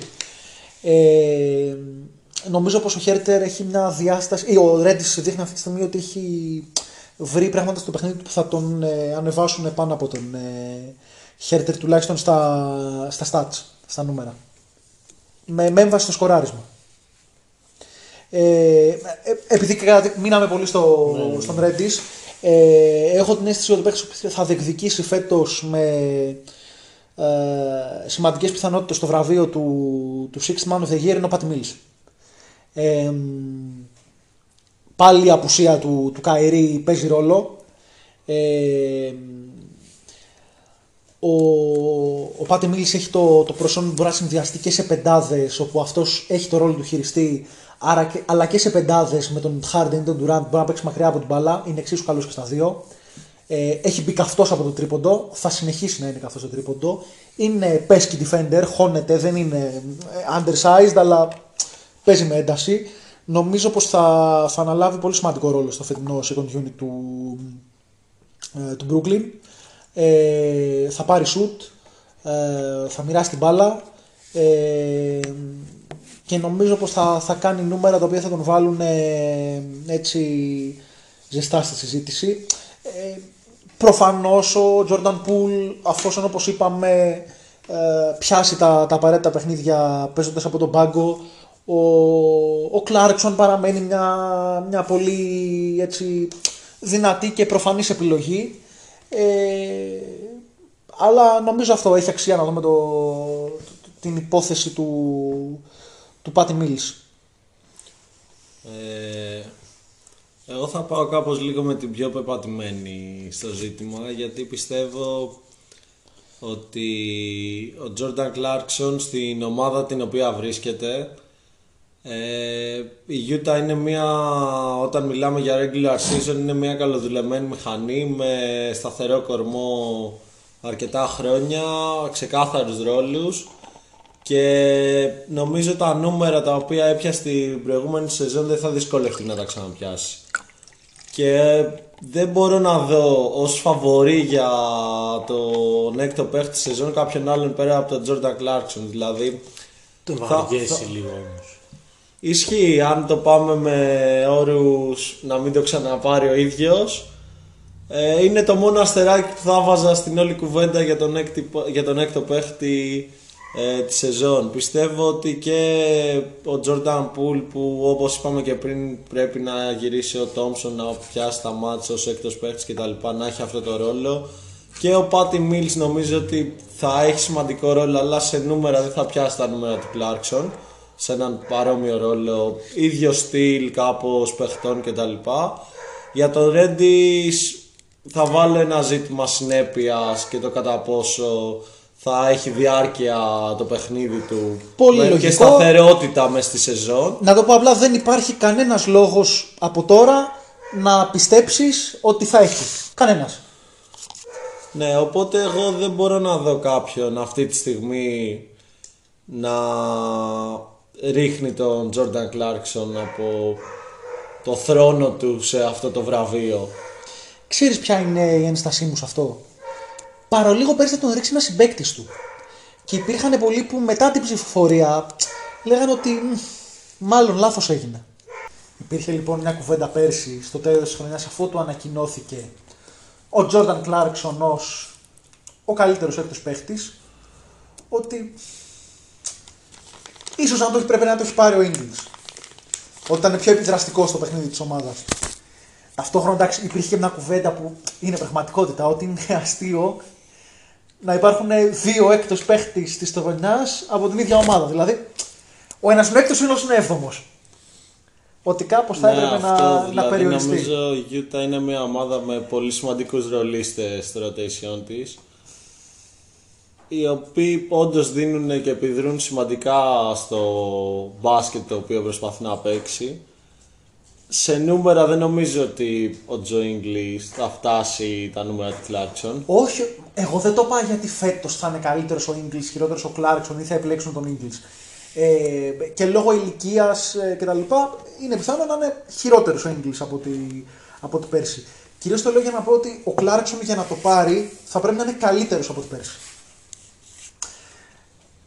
Και ειδικά όταν υπάρχουν και άλλοι bench scorers πλέον στο παιχνίδι που φαντάζομαι ότι θα κάνουν αντίστοιχα νούμερα, λέγε με Jordan Poole, λέγε με Patty Mills, πιστεύω ότι θα κινηθεί προς τα εκεί η κουβέντα. Μέχρι εκεί βλέπω, νομίζω είναι κάπως φαβορή για φέτος, όχι φαβορή, συγγνώμη, αλλά είναι σταθερά μέσα στην κουβέντα και ο Τάιλερ Χίρο, ο οποίος ελείψει Κάι Λάουρι, έπαιξε κάποια παιχνίδια τώρα βασικός, ο έκτος παίχτης τους θα είναι. Έχει μπει καλά, είναι σημαντικό αυτό. Δεν τον αναφέραμε και στο Most Improved, που είναι πάλι από, τους πιο στοιχημα... από τα στοιχηματικά φαβορή που λέμε. Υπάρχουν λόγοι να τον αρέσει αυτό, γιατί πρόπερση ήταν πάλι πολύ καλός και μια επιστροφή στα τότε νούμερά του μπορεί να πει κάποιος ότι δεν είναι αρκετή. Έτσι, ότι μπορεί να υπάρχουν άνθρω- παίχτες που θα έχουν μεγαλύτερα άλματα στην απόδοσή τους. Ε, αλλά νομίζω και ο Tyler Hero θα μπορούσε να είναι σε, σε αντίστοιχους guard ε, ε, παίχτες ε, στην κουβέντα. Ε, και πάμε στην επιλογή του Βασίλη νομίζω. Ναι, εγώ. Η αλήθεια είναι οι επιλογές μου είναι στα ίδια πλαίσια. Δηλαδή, για να πω την αλήθεια, εγώ είμαι- είμαι μεταξύ του Patty Mills και του ε, Jordan Poole. Ε, θα κατέληγα στη δεύτερη επιλογή. Πιστεύω ότι μπορώ να δω πολύ εύκολα τον Poole να κάνει μια χρονιά αντίστοιχη του Clarkson πέρυσι για τη Utah στους φετινούς Golden State Warriors και με μια αρκετά καλή ε, Επίδοση συνολικά, Ναι, ομαδική επίδοση στη χρονιά για μια καλή θέση στη Δύση. Ε, μάλλον εκεί θα πόνταρα εγώ στο ποιος θα πάρει το συγκεκριμένο βραβείο. Θα βάλω και έναν αστερίσκο για... Είναι και οι δύο Jordan εν τω μεταξύ τώρα. Ναι, αυτό και εγώ το σκέφτηκα την ώρα που το Τώρα μου έλεγα, ήρθε, τώρα μου άμα είναι όντως. Ε, και θα πω και μια επιλογή η οποία δεν είναι ακριβώς παίκτη. Γιατί δεν ξέρω ποιος θα επιλεγεί ουσιαστικά τελικά να ξεκινάει, το έλεγα πριν όταν συζητάγαμε για το Memphis, σαν βασικός και ποιος θα έρχεται από τον πάγκο. Υπάρχουν δύο σενάρια. Το ένα είναι να ξεκινάει όπως έχει ξεκινήσει βασικός ο Ντεάντονι Μέλτον. Ε, νομίζω ότι έτσι όπως έχω δει το Memphis ότι ο Desmond Bay θα είναι στην, ε, στην πεντάδα σίγουρα σαν spot shooter γιατί το χρειάζεται κιόλας αυτό η ομάδα και θα επιλεγεί τον Dylan Brooks ή τον DeAnthony Melton για τη θέση του βασικού. Mm. Όποιος κι αν μείνει έξω από αυτό και πάει στο, Θεωρείς ότι θα έχει στο πιθανότητες. second unit, δεν θεωρώ ότι θα έχει πολύ μεγάλες πιθανότητες. Πιστεύω ότι έχει τη δυνατότητα να μπει στη συζήτηση. Ότι αξίζει να τον παρακολουθούμε. Ναι, και κυρίως τον Dylan Brooks, γιατί είναι ένας παίκτης ο οποίος είναι πολύ ball oriented. Θέλει την μπάλα στα χέρια του. Δηλαδή, όποιος έχει παρακολουθήσει και Memphis στη regular season και όχι τόσο όταν έκαιγε η μπάλα. Όταν έκαιγε η μπάλα, ο Dylan Brooks γινόταν ένας τρομερός ρολίστας για την ομάδα του. Πήγα να πω ότι ο Dylan Brooks είναι ένας παίχτη που θέλει την μπάλα στα χέρια του, αλλά είναι καλύτερος όταν δεν την έχει. Σωστό. Α συμφωνώ. μπουν να κοιτάξουν οι ακροατές μας τα νούμερα συνολικά των, παί- των παιχτών του NBA και θα δουν εκεί μέσα τον Dylan Brooks σε ένα νούμερο που δεν θα το περίμενες στα ποσοστά του στο τρίποντο από τη γωνία. Συμφωνώ μαζί. 40 plus. 40 plus. 40 plus. Το ζήτημα είναι να μπει αυτό στην- σε αυτή τη λογική που λες.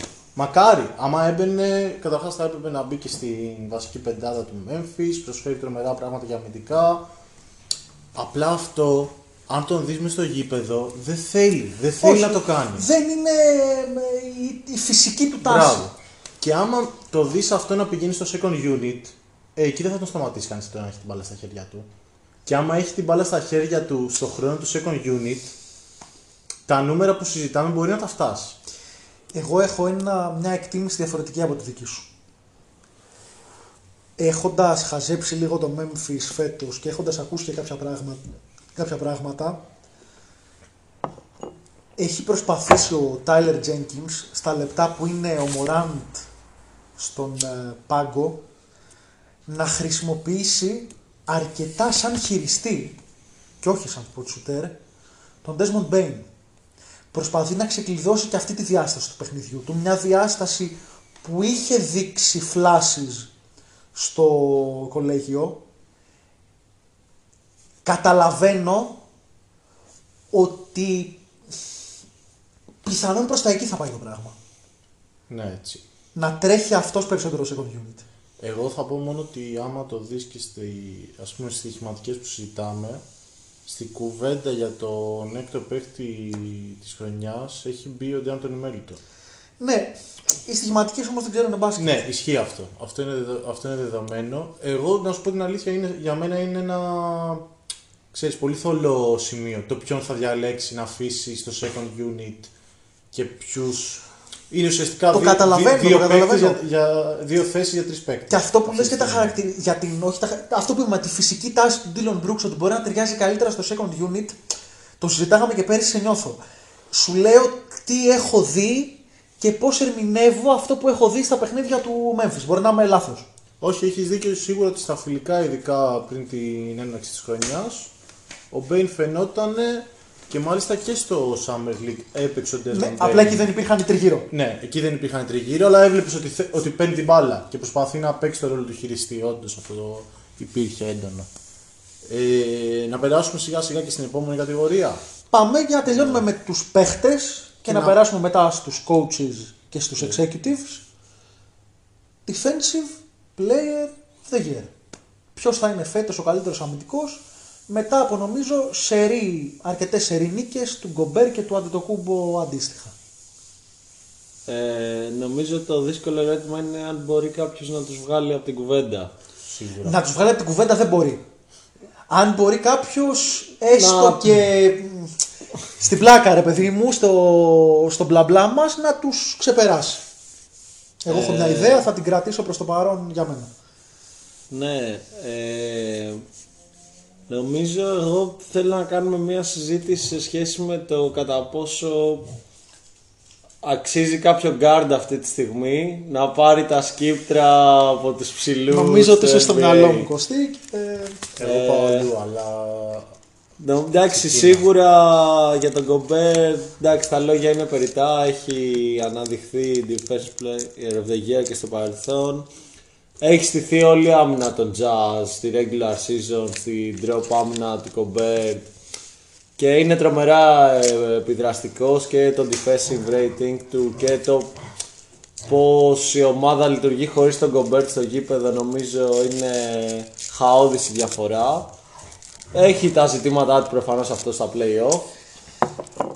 υπερπαραφουσκωμένα. Είναι πολύ μικρότερα στην πραγματικότητα από ό,τι τα Σίγουρα, παρουσιάζουν σίγουρα. κάποιοι. Ποτέ δεν, έχει, δεν τον έχει πετάξει κάποιος εκτός γηπέδου γιατί δεν μπορεί να το μαρκάρει. Εντάξει, μια σειρά Houston με Jazz που όχι για όλη τη σειρά, Πριν από με το Harden. τέσσερα χρόνια. λες. Ναι. Να πω πάντως ότι συζητάμε για τον καλύτερο αμυντικό της Λίγκας. Δεν, δεν νομίζω ότι θα μπορούσε να μπει σε τέτοια κουβέντα. Για μένα 100%. Για μένα 100%. Σίγουρα, σίγουρα. Ε, ναι, ο Γιάννης είναι μια safe εναλλακτική, να το πω και έτσι. Ίσως να μπαίνει και ο Davis σε αυτή την κουβέντα αναλόγως τι χρονιά θα κάνει. Να δούμε και την άμυνα των Lakers που είναι ένα ερωτηματικό για φέτος. Δεν έχω κάποια... Δεν το έχω το outsider. Θα ήθελα να δω κάποιο guard. Α, δεν θα πεις πρόταση. Ε, Θα μείνω Και με Gobert με Antetokounmpo. Κομπέρτα Αντοκούμπο. Διαλέξτε ποιον θέλετε στην εναλλαγή τους. Ε, δεν έχω, αλλά θα ήθελα να δω κάποιο guard και περιμένω να ακούσω και από εσάς αν έχετε κάποια τέτοια πρόταση. Ρε, παιδί μου. Επειδή το βάλες, εγώ έχω. Ωραία. Θες να. Βασικά έλεγα να πω εγώ που είμαι στην πεπατημένη Οκ. με τους ψηλούς και να συζητήσουμε λίγο παραπάνω για, το, για τον guard που θα βάλεις. Απλά ξέρεις τι, έχει μπει το ζήτημα του guard. Να το θέσουμε, να το ολοκληρώσουμε, να γίνει η πρόταση και να έρθεις εσύ να μας πεις, λέτε μαλακίες. Υπάρχει ο Γκομπέρ. Υπάρχει ο Γκομπέρ που παίζει στην ίδια πεντάδα με τον Donovan Mitchell, με τον, ε, Μάικον. με τον Mike Conley, με τον Bojan Bogdanovic και όποιος συμπληρώνει. Και αυτή η ομάδα είναι top άμυνα στο NBA. Δηλαδή, σου λένε τους υπόλοιπους τέσσερις και λες δεν γίνεται. Α, με λες δεν γίνεται. Όπως προκοστείς να μην δούμε και κάποιο guard.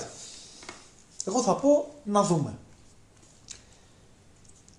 Και ποιος καλύτερος Από τον Τρέι Γιάνγκ. Όχι. Ποιος καλύτερος από τον παίχτη που νομίζω μας έδειξε πέρσι, μας έδειξε, μας προσέφερε πέρσι, το πιο iconic defensive highlight της χρονιάς.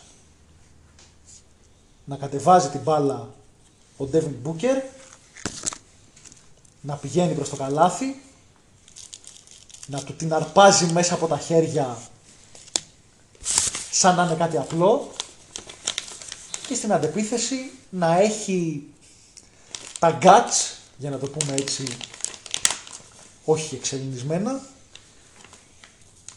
να πετάξει μια λεού πάσα στο Γιάννη Αντιτοκούμπο η οποία ήταν πολύ πιο δύσκολη και πολύ πιο ρηψοκίνδυνη από ό,τι αντιλαμβάνεσαι με το που γίνεται. Και να πούμε και κάτι και ίσως λάθος.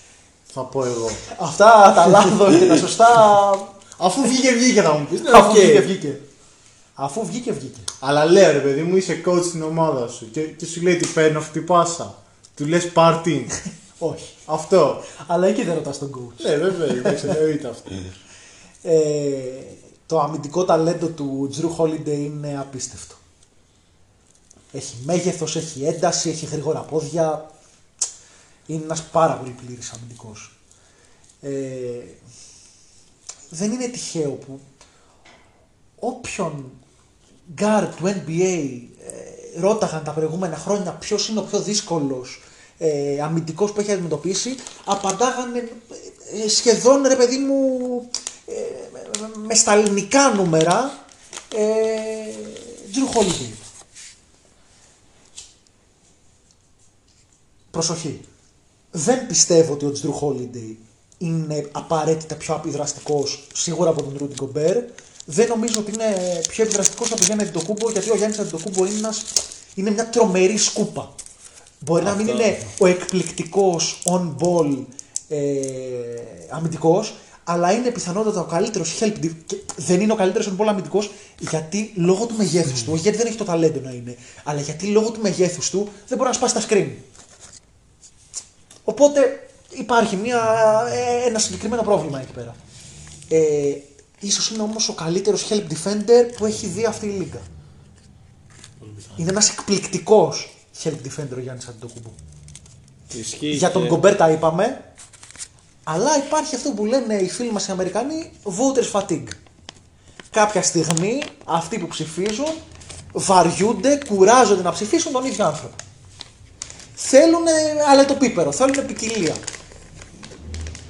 Υπό αυτό το πρίσμα νομίζω αν υπάρχει ένα dark horse, ένας που δίνει και τη δυνατότητα να ψηφιστεί αυτή τη φορά ένας guard, ε, δεν υπάρχει καλύτερη επιλογή από τον ε, Drew Holiday, ο οποίος έχει και το πακέτο, δηλαδή εκπληκτικός ε, περιφερειακός αμυντικός, αν και δεν είναι, είναι wing, είναι και ο, ε, ο Ματής Τάιμπουλ. Δεν έχει το πακέτο ε, και σε όλα του ρε παιδί μου τη, τη, τη, την άβρα του Drew Holiday. Δεν είναι το ίδιο παικτικό μέγεθος για να τον ψηφίσει τόσο κάποιος τόσο εύκολα. Ε, εξαιρετικός και για μένα με νούμερα, ε, δεν είναι για μένα, είναι αντικειμενικά νούμερα τα, τα advanced metrics του. Για all defense επίπεδο ε, πέρσι ήταν ο Άλεξ Καρούζο. Αλλά και έρχεται από το πάγκο και είναι ο Άλεξ Καρούζο. Είναι μια φυσιογνωμία που δεν είναι... Δεν τραβάει τα φώτα πάνω της... ε, Σίγουρα είναι πολύ περισσότερα πράγματα από ένα meme, όπως Όχι. έχει ξεκινήσει. Το συζητάγαμε και για τα F-Season Moves. Είναι ένας εξαιρετικός μπασκετμπολίστας στο ρόλο που καλείται να παίξει. Ναι, αλλά μόνο και μόνο το ότι ήρθε τον πάγκο τον βγάζει από τη συζήτηση νομίζω. Γιατί, Ε, γιατί ναι, μαρκάρει πιθανότατα, το second πιθανότατα. unit της, ε, της αντίπαλης Θα, χρ- ομάδας. θα, θα χρειαστεί να χρησιμοποιηθεί και σε άλλες συνθήκες στο Ε, παιδί φετινό, μου, σίγουρα, σίγουρα. στο φετινό Σικάγο με τα, με τα προβλήματα που έχουν στην Αλλά άμυνα. θα έχει πάρα πολλά λεπτά με το second unit. Ναι, ναι, I get it. Δηλαδή, Από από μόνο του το, δυσκολεύει πολύ το να μπει στη συζήτηση. Και εγώ θα τον έβαζα. Άμα ήταν βασικός σε ομάδα, θα τον έβαζα, εγώ θα τον έβαζα και στη συζήτηση παρόλα όλα, όλα αυτά που αναφέρεις. Ε, για να κλείσω το point μου, ε, βάζουν κάποιοι στην κουβέντα για παράδειγμα τον ε, Miles Turner ή α, βάζουν κάποιοι στην κουβέντα τον ε, Clint Capella. Και οι δύο πέρσι κάνανε υπέροχε σεζόν αμυντικά. Αν είναι να ψηφίσει ψηλό, πώς γίνεται να μην ψηφίσει το Rudy Gobert.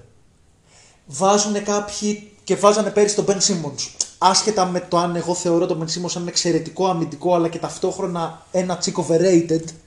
Δηλαδή για μένα δεν θα έπρεπε να είναι υποψήφιος, αλλά δεν είναι αυτό το point μου. Το point μου είναι το να πι- αν επιλέξεις να, ε, να, να, να επιβραβεύσεις το versatility και τ- τα χαρακτηριστικά αυτά που έχει ο, ο Ben Simmons θα πας στην επιλογή του Γιάννη. Η τάση για το κάτι διαφορετικό για μένα οδηγεί στα γκάρ. Και για μένα, για τους λόγους που είπα, το γκάρ το οποίο μπορείς να ψηφίσεις και να μην προβληματιστείς είναι ο Jrue Holiday.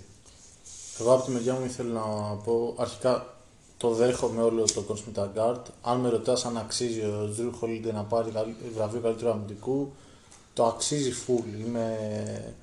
Το δέχομαι full. Παρ' όλα αυτά, θε... βασικά θέλω να βάλω σίγουρα στην κουβέντα κάτι. Πιστεύω ότι αν ο Γιάννης Αντιτοκούμπο δεν πάρει το MVP, πιθανότατα θα πάρει το Defense Player of the Year Κάτι να τους δώσουμε. θα, θα είναι κάτι να τους δώσουν. Υπάρχει αυτό. Δεν είναι. Όταν ε, είναι ένας παίκτης ο οποίος έχει από την κατάξυση του αθλήματος, έχει αποδείξει ότι είναι στην κορυφή ε, των παιχτών αυτή τη στιγμή στο NBA, ότι υπήρχε. Το, το, συζητήχα- το συζητήσαμε και στην κουβέντα για το MVP. Ναι, ναι, ναι. Έχει Τα μείνει πίσω του. Το να τελειώσει αυτή τη χρονιά που πιθανότατα θα τελειώσει ξανά με εξωπραγματικά νούμερα και παράλληλα να παίζεις και μια τρομερή άμυνα, είναι δύσκολο να μην πάρει κάτι. Τώρα, δεν νομίζω ότι δώσαμε περισσότερες πιθανότητες ούτε εγώ ούτε ο Κωστής Ναι, σε ναι, κάποιον ναι. άλλο πέρα από τον Δεν Κομπέρ και νομίζω. τον Αντιτοκούμπο. Λέμε ποιος είναι. Και ποιος το αξίζει. Αν με ρωτάς ποιος το αξίζει, εγώ μάλλον μπαίνω και εγώ στο ότι ο Holiday το αξίζει περισσότερο από όλους. Όχι, όχι, εγώ δεν λέω καν αυτό. Εγώ λέω ότι μάλλον το αξίζουν ο Γκομπέρ και ο Αντετοκούνμπο. Οκ. Εξηγώ γιατί αν μπουν στη διαδικασία να μην ψηφίσουν αυτούς τους δύο, αυτός που έρχεται είναι ο Jrue Holiday με την παρένθεση με τον αστερίσκο που έβαλε ο Κωστής, γιατί δεν τον συζητήσαμε τόσο και ίσως να τον αδικούμε, τον Anthony Davis. Ίσως, εντάξει βέβαια, και τους θεωρώ καλύτερους αμυντικούς, να πω την αλήθεια μου. Και ίδιου τύπου θεωρώ ότι ο Γιάννης είναι καλύτερος αμυντικός ας πούμε, από τον Άντωνι Ντέιβις. Αλλά Εντάξει, απλά μπαίνει και ένα στοιχείο νομίζω και το πρόβλημα του στο case και για τους δύο και για το Holiday και τον Αντοκούμπο είναι ότι είναι στην ίδια ομάδα. Ότι κλει- πέρα από το να διαλέξει τον καλύτερο αμυντικό, όταν μπαίνουν στην ίδια συζήτηση και δύο παίχτες από την ίδια ομάδα, δυσκολεύει λίγο το να πεις ότι αυτός είναι ο καλύτερος αμυντικός της ομάδας μου, όταν μιλάμε για το Holiday και τον Αντοκούμπο. Και, νομίζω- πιστε- και μπαίνει στο στοιχείο της επιδραστικότητας ότι ο Κομπέρντ έχει στήσει μια άμυνα γύρω του, η Jazz. Ναι, ναι, ναι. Αντίστοιχα, οι Lakers πιθανόν φέτος να στηριχθούν αμυντικά full στις ικανότητες του Davis. Οπότε θα έβλεπα πιο. Νομίζω πως η συνθήκη αυτή που λες περισσότερο αδικεί τον Holiday παρά τον Ναι, Αντιτοκούμπο. ναι. Και είναι Γιατί για την θα πραγματικότητα τραβήξει γιατί ο, ένας. ο Γιάννης έχει ψηφιστεί. Άμα πας και τα βάλεις κάτω και πεις θα ψηφίσω το Holiday, σου έρχεται μετά η σκέψη. Αλλά ο καλύτερος αμυντικός των Bucks δεν είναι ο Γιάννης. Παρένθεση, γιατί πες είναι καλύτερος ο Γιάννης από τον Davis, καλύτερος post defender από τον Davis, δεν νομίζω ότι υπάρχει στο NBA. συμφωνώ. Post αλλά- defender. Συμφωνώ. Στο συνολικό το, το βάζω. Και εντάξει, είναι και υποκειμονικό, έτσι δεν είναι και καμία τρομερή άποψη. Ε, για τον Κομπέρ, εγώ θεωρώ ότι μένει αυτό με τα playoff. Όντως, μένει σαν αστερίσκος και θα τον ρίξει και στη, και στη φετινή βαθμολογία. Όχι επειδή αξίζει να τον ρίχνει, αλλά θα μείνει. Και θα μείνει κυρίως γιατί υπάρχει το κομμάτι ότι αποκλείστηκαν οι Jazz ενώ είχε τραυματιστεί ο Καβάη, ότι κατάφεραν παρόλο από αυτής της απώλειας να συνεχίζουν να πιέζουν πολύ τους Jazz αμυντικά. Ε, ας έκοβε κάτι ο, Μαζί σου. ο Κόνλεϊ και ο Εντάξει. Μίτσελ. Μαζί σου. Νομίζω, Α μην πηγαίναν όλοι πάνω στον Κομπέρ. Δεν λέω, δεν λέω νομίζω ότι- τα προβλήματα των Jazz σε αυτό το κομμάτι, δηλαδή με τον Γκαουάι μέσα, κάναν το 2-0. Δηλαδή δεν νομίζω ότι μπήκε κάποιος στη θέση του Καουάι, εξέθεσε τον Κομπέρντ και είπαμε Α, έφταιγε ο Κομπέρντ που γύρισε στη σειρά 4-2. Και να θυμίσω, έλεγες στην κουβέντα πριν για τον Embiid ο Κωστής, μου λέει καλά λες για τον Embiid και το πώς προστατεύει και, και φυλάει σαν ε, το καλύτερο σκυλί Ναι, ναι, ναι, ναι. Το, το χώρο γύρω από τη ρακέτα, αλλά τα γκάρ τον προστατεύουν. Σωστό. Στέλνουν παίχτες πάνω του με το σωστό τρόπο. Το dribble penetration αποφεύγεται όπου πρέπει να αποφευθεί. Στους Jazz, όποιος θέλει μπαίνει. Ναι, ναι, ναι, ναι. Και μάλιστα βρίσκονται και σε καταστάσεις που μπορεί να βρεθεί κοντός να παίζει isolation με τον Γκομπέρ. Βρίσκεται σε πολλές τέτοιε καταστάσεις ο Γκομπέρ που δεν το καταλαβαίνουμε. Σε, σε πολλές ομάδες αυτό δεν είναι λογικό να συμβαίνει στο ψηλό τους. Ναι, ναι, ναι. Τον προστατεύουν τα guard. Και ενώ δεν, είναι, δεν έχει γρήγορα πόδια για να πει ότι μπορεί να μαρκάρει στην περιφέρεια, το recovery του είναι καλό. Το να χετζάρει δηλαδή επιθετικά και να γυρίσει πίσω στο, στο post. Πολύ σωστό. Εγώ ένα τελευταίο που θα ήθελα να βάλω, όχι επειδή πιστεύω ότι πρέπει να πάρει το βραβείο αυτός, αλλά επειδή θεωρώ ότι ίσως μπει στην κουβέντα, είναι το κομμάτι κατά πόσο ίσως. Ε, Θα μας πει το Steven Adams. όχι, όχι. Τον Dylan Brooks. Τον Dylan Αν Brooks. έλεγα κάποιον τον σίγουρα θα έλεγα τον Dylan Brooks, είναι σίγουρα καλύτερος αμυντικό τη ομάδας. Παρ' όλα αυτά, εγώ ήθελα να βάλω το κομμάτι του κατά πόσο η καλύτερη αμυντική ομάδα στο πρωτάθλημα, η ομάδα με τα καλύτερα νούμερα αμυντικά, Πρέπει να βγάλει και το defense player of the year. πρέπει να βγάλει και το Defense Player of the Year. Joel Embiid. Θα είναι η Φιλαδέλφια θεωρείς φέτος η καλύτερη αμυντική ομάδα; Θεωρώ ότι άμα είναι και φέτος αυτό το οποίο λέγαμε πριν, ότι έλεγα μάλλον πριν, ότι παιδιά, καλός ο Ben Simmons, πολύ καλός ο Ben Simmons, αλλά ο καλύτερος αμυντικός της, εκεί που βασίζεται η άμυνα της φίλη, είναι στον, ben Sim- στον ε, Joel Embiid. Για μένα αυτό ίσχυε πέρσι και θα έπρεπε να είναι πιο πάνω από τον Simmons στην ψηφοφορία για Defensive Player of the Year. Νομίζω πως θα πρέπει να μπει ως δυνατό χαρτί ε, για φέτος. Εγώ ήθελα να βάλω το εξής, ότι πιστεύω ότι υπάρχουν πολύ μεγάλες πιθανότητες φέτος η καλύτερη αμυντική ομάδα στη Λίγκα να είναι το Μαϊάμι. Όχι επειδή υπάρχει κάποιος αμυντικός που θεωρώ εγώ ότι θα μπει που αξίζει βασικά το Defensive Player of the Year, Ναι. αλλά είναι μια ομάδα που συνδυάζει πολύ καλούς αμυντικούς. Υπάρχει ο Butler, υπάρχει ο PJ Tucker, υπάρχει ο Bama Debaggio. Πολύ καλή αμυντική και παράλληλα σε, με έναν προπονητή ο οποίος έχει δείξει σε όλη την καριέρα ότι μπορεί να χτίζει ε, πολύ καλές ομάδες και στο αμυντικό κομμάτι. Και μας το έχει δείξει και σε επίπεδο play-off, με όλα τα γνωστά, με τον αποκλεισμό του, Μα- του Milwaukee κτλ αν μπουν το Miami σε μια τέτοια διαδικασία που έχουν δείξει ότι είναι μια πάρα πολύ σκληρή αμυντική ομάδα σε όλη τη χρονιά, θεωρώ ότι υπάρχει και μια περίπτωση να δούμε ε, τον Μπάμα Ντεμπάγιο να μπαίνει στη συζήτηση για τον καλύτερο αμυντικό της χρονιάς. Όχι ότι θα το πάρει, μου φαίνεται πάρα πολύ δύσκολο.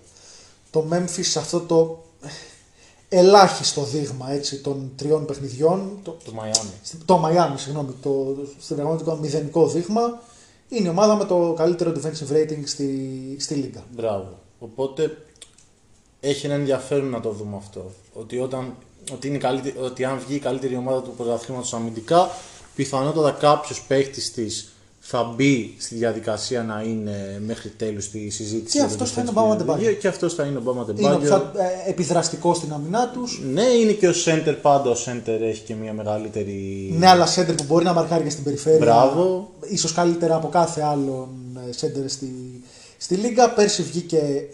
Ε, δεν μετράω τον Draymond Green το σέντερ αυτή τη στιγμή, αλλά καταλαβαίνετε.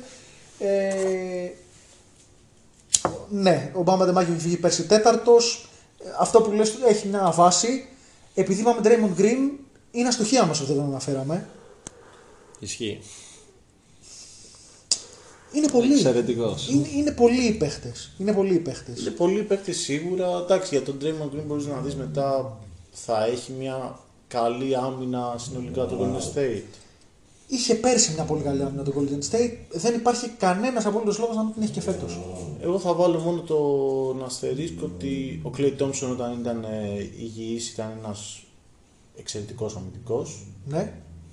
Θα, γι- όταν γυρίσει τώρα, πέρα από τα ερωτηματικά που υπάρχουν για το επιθετικό κομμάτι του, μπορεί να είναι τόσο καλός αμυντικός που ήταν τότε. Αν μπορεί να είναι, το Golden State έχει σίγουρα μια πολύ καλή άμυνα.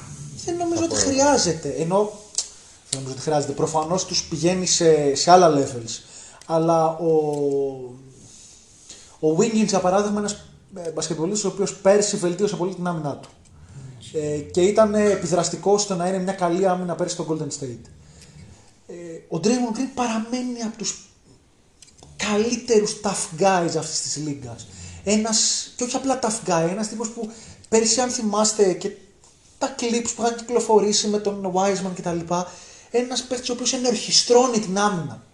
Είναι defensive coach μέσα στο παιχνίδι. Και αυτό είναι σημαντικό να το δούμε Δηλαδή, συνολικά πόσο μετράει. Είπαμε πόσους παίχτες. Είπαμε για τον Κομπέρ. Είπαμε για τον Αντοκούμπο. Είπαμε ε, για τον, ε, για τον Drew Holiday. Είπαμε για τον Embiid. Είπαμε για τον Αντεμπάγιο. Είπαμε για πέντε παίχτες. Εμένα θα μου κάνει τεράστια εντύπωση να μην είναι ο Draymond Green top 5 στην ψηφοφορία για το Defensive Player of the Year. Ισχύει.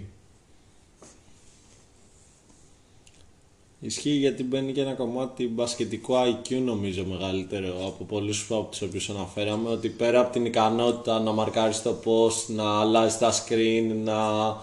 ο κοντός να μαρκάρει το ψηλό, ο ψηλός να έχει γρήγορα πόδια το κομμάτι μπασκετικού IQ στην άμυνα που είναι από τα πιο δύσκολα πράγματα να έχεις στο Ναι, ναι, μπάσκετ ναι, Ε, νομίζω ο Green το έχει περισσότερο ίσως και από όλους Και να στο βοηθάς τους παιχνίδι. συμπαίκτες Είναι ένας του, πραγματικός μαέστρος στην άμυνα. Εγώ ήθελα να ρωτήσω από αυτούς που έχω αναφέρει, πέρα του Green, ποιος πιστεύετε ότι είναι πιο κοντά σε αυτό το κομμάτι στον Draymond Green; Δηλαδή πέρα από τη δικιά του ατομική παρουσία στην άμυνα, να είναι επιδραστικός και στην ίδια το...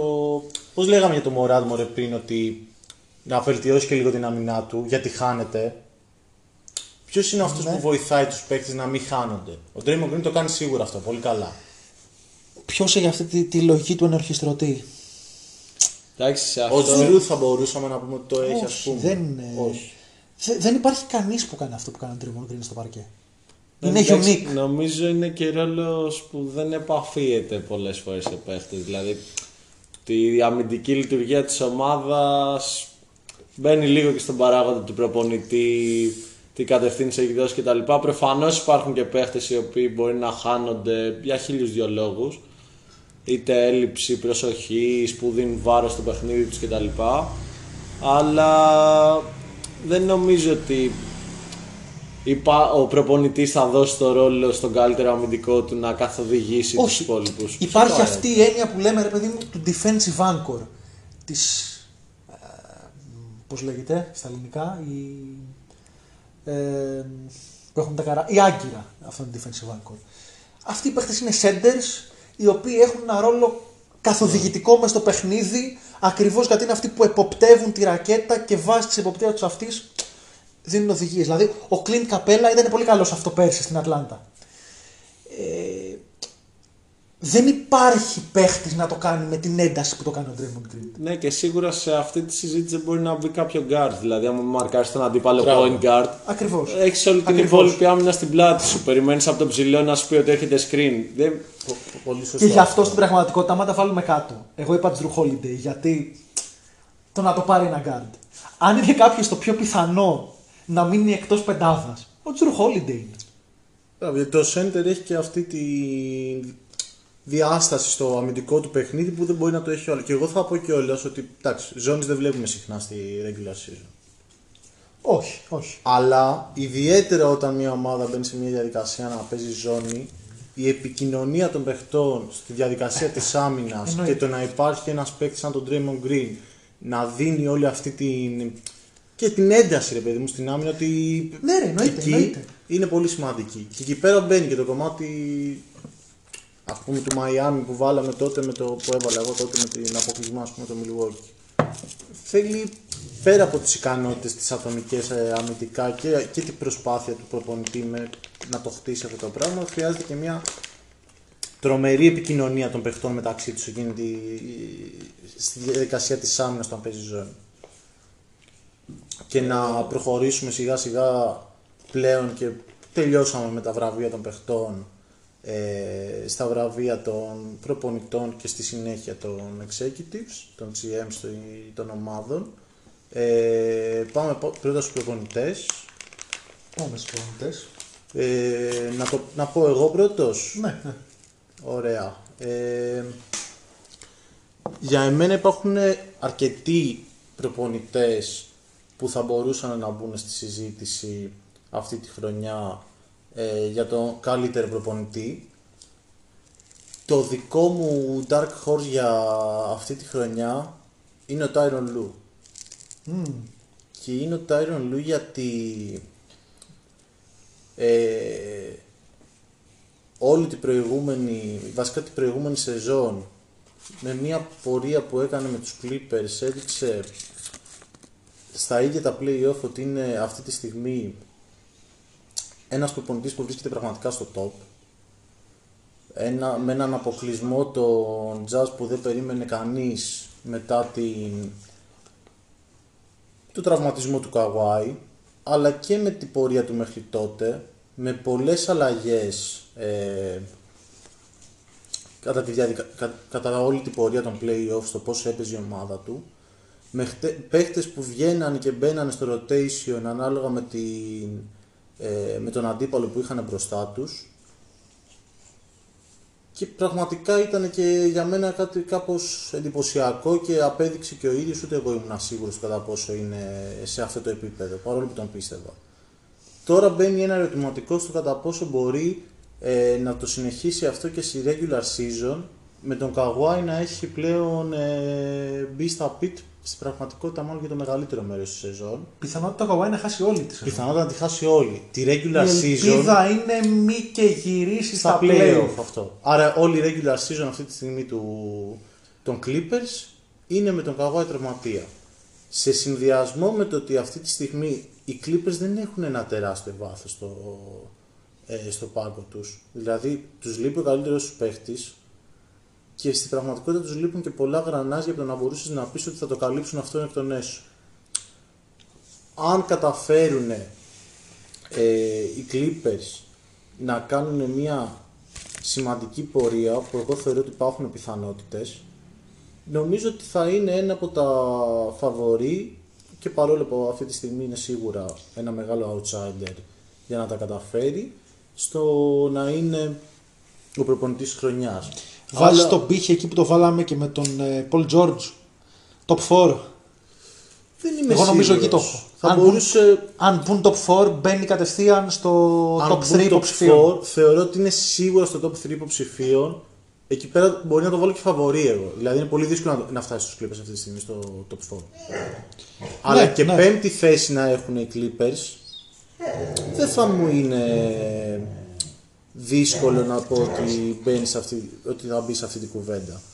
Άλλοι προπονητές που έχω εγώ στο μυαλό μου σίγουρα, βασικά θα μιλήσω με ένα, γιατί είναι αντίστοιχη περίπτωση Είναι ο Eric Spoelstra που προπονεί το Miami. Πιστεύω ότι και σε αυτή την περίπτωση αν το Miami καταφέρει να μπει στην τετράδα στην Ανατολή ε, θα είναι λόγω του πολύ καλού προπονητή τον οποίο έχει στο πάγκο. Ε, εγώ είμαι Αν καταφέρει να μπει το Miami, στη τετράδα. ε, καλά ρε φίλε, εντάξει.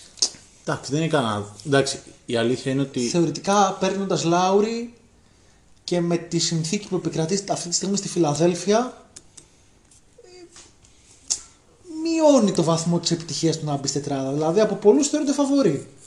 Ναι, εντάξει, βασικά αυτό είναι και στο κομμάτι του δικού μου ρε παιδί μου κάπως. Δεν αναιρώ ότι Ναι, θα ναι, ναι, ναι, είναι ναι. κο- κομμάτι της κουβέντας για τον καλύτερο προπονητή ως Πόλιστρα. Λέω ότι Κοίταξε. αν δεν μπει τετράδα, μου φαίνεται δύσκολο να είναι στην κουβέντα. Αν δεν μπει τετράδα και εγώ πιστεύω ότι δεν θα είναι στην κουβέντα. Λέω ότι, για, ότι αν μπει στην τετράδα θα είναι σίγουρα στην κουβέντα. Για μένα προσωπικά δεν θεωρώ ότι το Miami είναι και τόσο φαβορή. Στο, στα δικά μου στάδια για, να, Ναι. για την τετράδα της Ανατολής. Να πούμε ότι είναι περισσότερο playoff ομάδα παρά regular season ομάδα. Αυτό θέλω να πω. Ναι. Ε, δεν- πιστεύω ότι στα play-off με το Miami μπορείς να κάνεις πολλά πράγματα και ειδικά με ο Eric Spoelstra. Ε, στη regular season είναι δύσκολη ομάδα. Δηλαδή Δεν έχουν ιδιαίτερο βάθος. Ναι, δεν έχουν ιδιαίτερο βάθος, στηρίζονται πάρα πολύ στη καλή τους άμυνα. Ε, επιθετικά είναι γρίφος το πώς θα μπορέσουμε να φτάσουμε τόσο μακριά. Οπότε γι' αυτό τον βάζω και αυτόν στην κουβέντα και πιστεύω ότι υπάρχουν και άλλα δύο. Θα πω βασικά άλλο ένα σίγουρα ότι ε, ο Bill Donovan, αν καταφέρει το Chicago να κάνει μια εξαιρετική πορεία και με το hype το οποίο έχει αυτή τη στιγμή μπορεί να μπει επίσης στην κουβέντα για τους καλύτερους προπονητές, αν και δεν τον θεωρώ ε, από τους καλύτερους προπονητές της Λίγκας. Ναι, συμφωνώ. Ε, εντάξει, εγώ θα διαφωνήσω λίγο και στα κριτήρια στα οποία, με τα οποία μπαίνουν αυτές οι επιλογές. Νομίζω για έναν προπονητή είναι λίγο πιο δύσκολο μια ομάδα play... Είναι πιο εύκολο μια ομάδα play-off μια play-off team εν τέλει στην κατάταξη να τερματίσει στην τετράδα, ρε παιδί μου. Εντάξει, μπαίνει και ο παράγοντας ανταγωνισμού, πόσο ισχυρή είναι η Ανατολή, πόσο ισχυρή είναι η Δύση κάθε χρονιά κτλ. Απλά νομίζω ότι είναι πιο δύσκολο μια καλή ομάδα να την κάνεις εξαιρετική.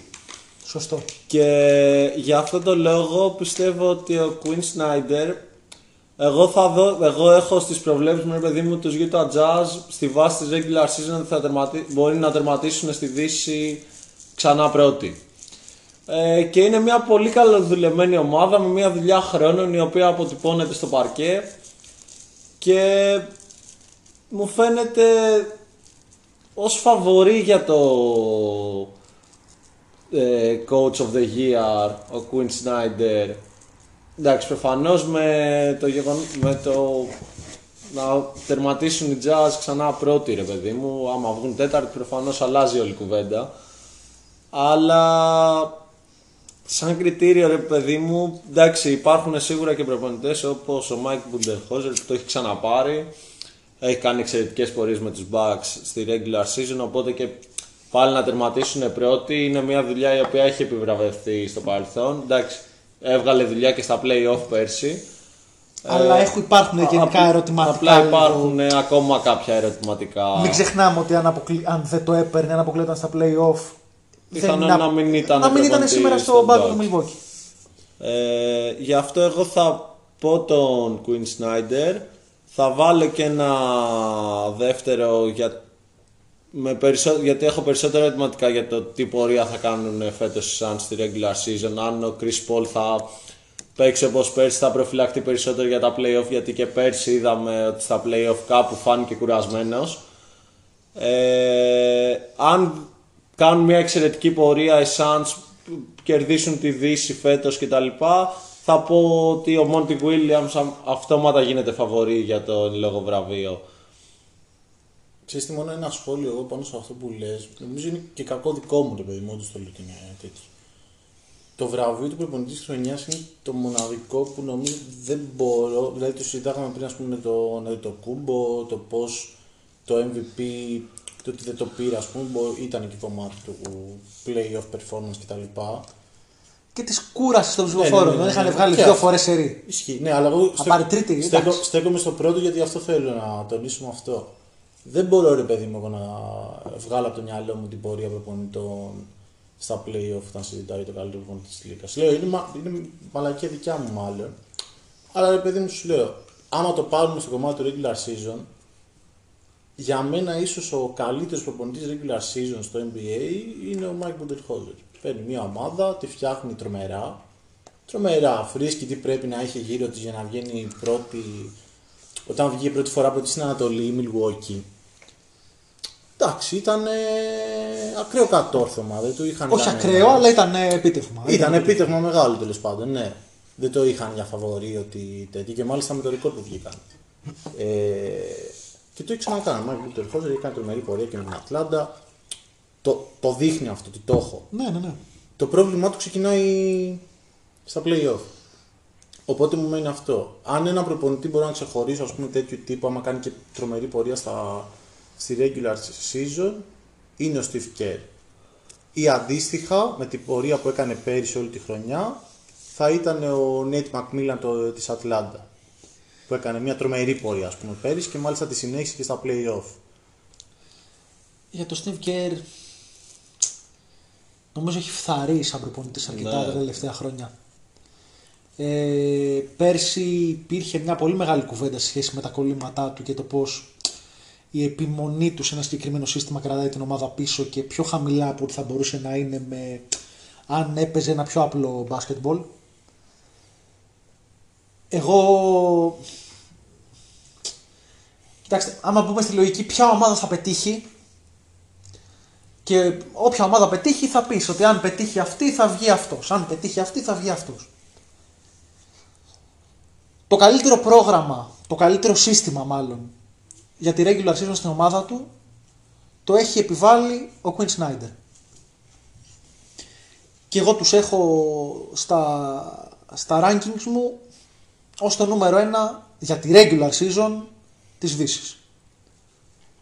Εγώ με τις άποψη ότι και πέρσι ή ο Quinn Snyder ή ο Monty Williams έπρεπε να πάρουν το βραβείο.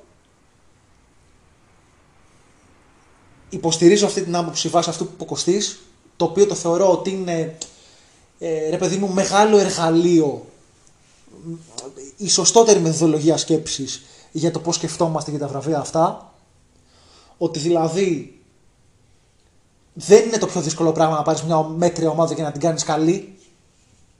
Αυτό που έκανε ο Τόμ Τίποντο είναι να πάρεις μια καλή ομάδα και να την κάνεις εξαιρετική. Να την κάνεις νούμερο ένα. Νομίζω ο Quinn Snyder είναι ένας ευφιέστατος προπονητής. Δεν νομίζω ότι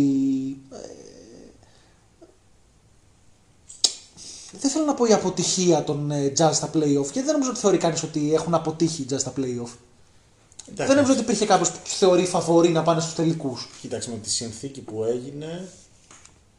για τον περσινό αποκλεισμό λες. Ναι. από, το, από τους Clippers. Ναι, οκ. Και αν σκεφτείς ότι είχαν βγάλει κάποιο μεγάλο όνομα εκτός μέχρι τότε. και αυτοί είχαν τραυματισμούς. Αυτό με μαζί σου. Απλά σου λέω η πορεία τους μέχρι και τους τελικούς- ο Donovan Mitchell έχασε παιχνίδια και ο Mike Conley έχασε παιχνίδια Μαζί σου. Απλά σου λέω άμα το δεις η πορεία τους μέχρι τους τελικούς. Οκ. Δεν ήταν ε, κάτι εξαιρετικό μέχρι στιγμής για να πεις εντάξει, ήρθε ένας αποκλεισμός από τους, τρα- από, από τους Clippers χωρίς τον Καβάη, θα πω κομπλέ. Είχαν κάνει μια αξιοπρόσεκτη πορεία μέχρι τότε. Ρε, θεωρώ ότι είναι ένας παίκτης ο οποίος το ταβάνι της ομάδας του το πιάνει. Δεν θεωρώ ότι η ομάδα αυτή, μάλλον προπονητή, θα παίζει καλύτερα στα playoff. Αυτό εννοώ. Οκ, ναι, ναι, ναι. Θεωρώ ότι έχει να κάνει με, με δομικά προβλήματα του ρόστερ. Ε... Ναι, Δεν οπότε. ξέρω, εγώ πιστεύω ότι αυτό μόνο, ότι ο αποκλεισμός από τους Clippers ήταν αρκετά... Εγώ θα βάζα τον Quinn Snyder τέλος πάντων ως επικεφαλή στο συγκεκριμένο ballot. Και ως δεύτερο ε, αναφέρθηκε μόνο έτσι ακούστηκε το όνομά του κάποια στιγμή ε, θα έβλεπα τον Nate McMillan. Ε, όσο το σκέφτομαι τόσο περισσότερο ε, βλέπω την Ατλάντα να κάνει μια πάρα πολύ δυνατή regular ε, season. Επιμένει είναι το βάθος της, είναι η χημεία της, είναι αυτοματισμοί της, είναι το γεγονός ότι μπαίνουν παίχτες που έχασε πέρσι και ελπίζω και ε, όχι μόνο ως ε, φίλαθλος της ομάδας αλλά ως και ε, φαν του NBA που δεν θέλει να βλέπει παίχτες να τραυματίζονται και θέλει να βλέπει τις ομάδες στο peak τους. Ελπίζω ότι δεν θα τους χάσει φέτος. Ελπίζω ότι ο Reddish, ο Hunter θα έχουν ε, πλήρη σεζόν.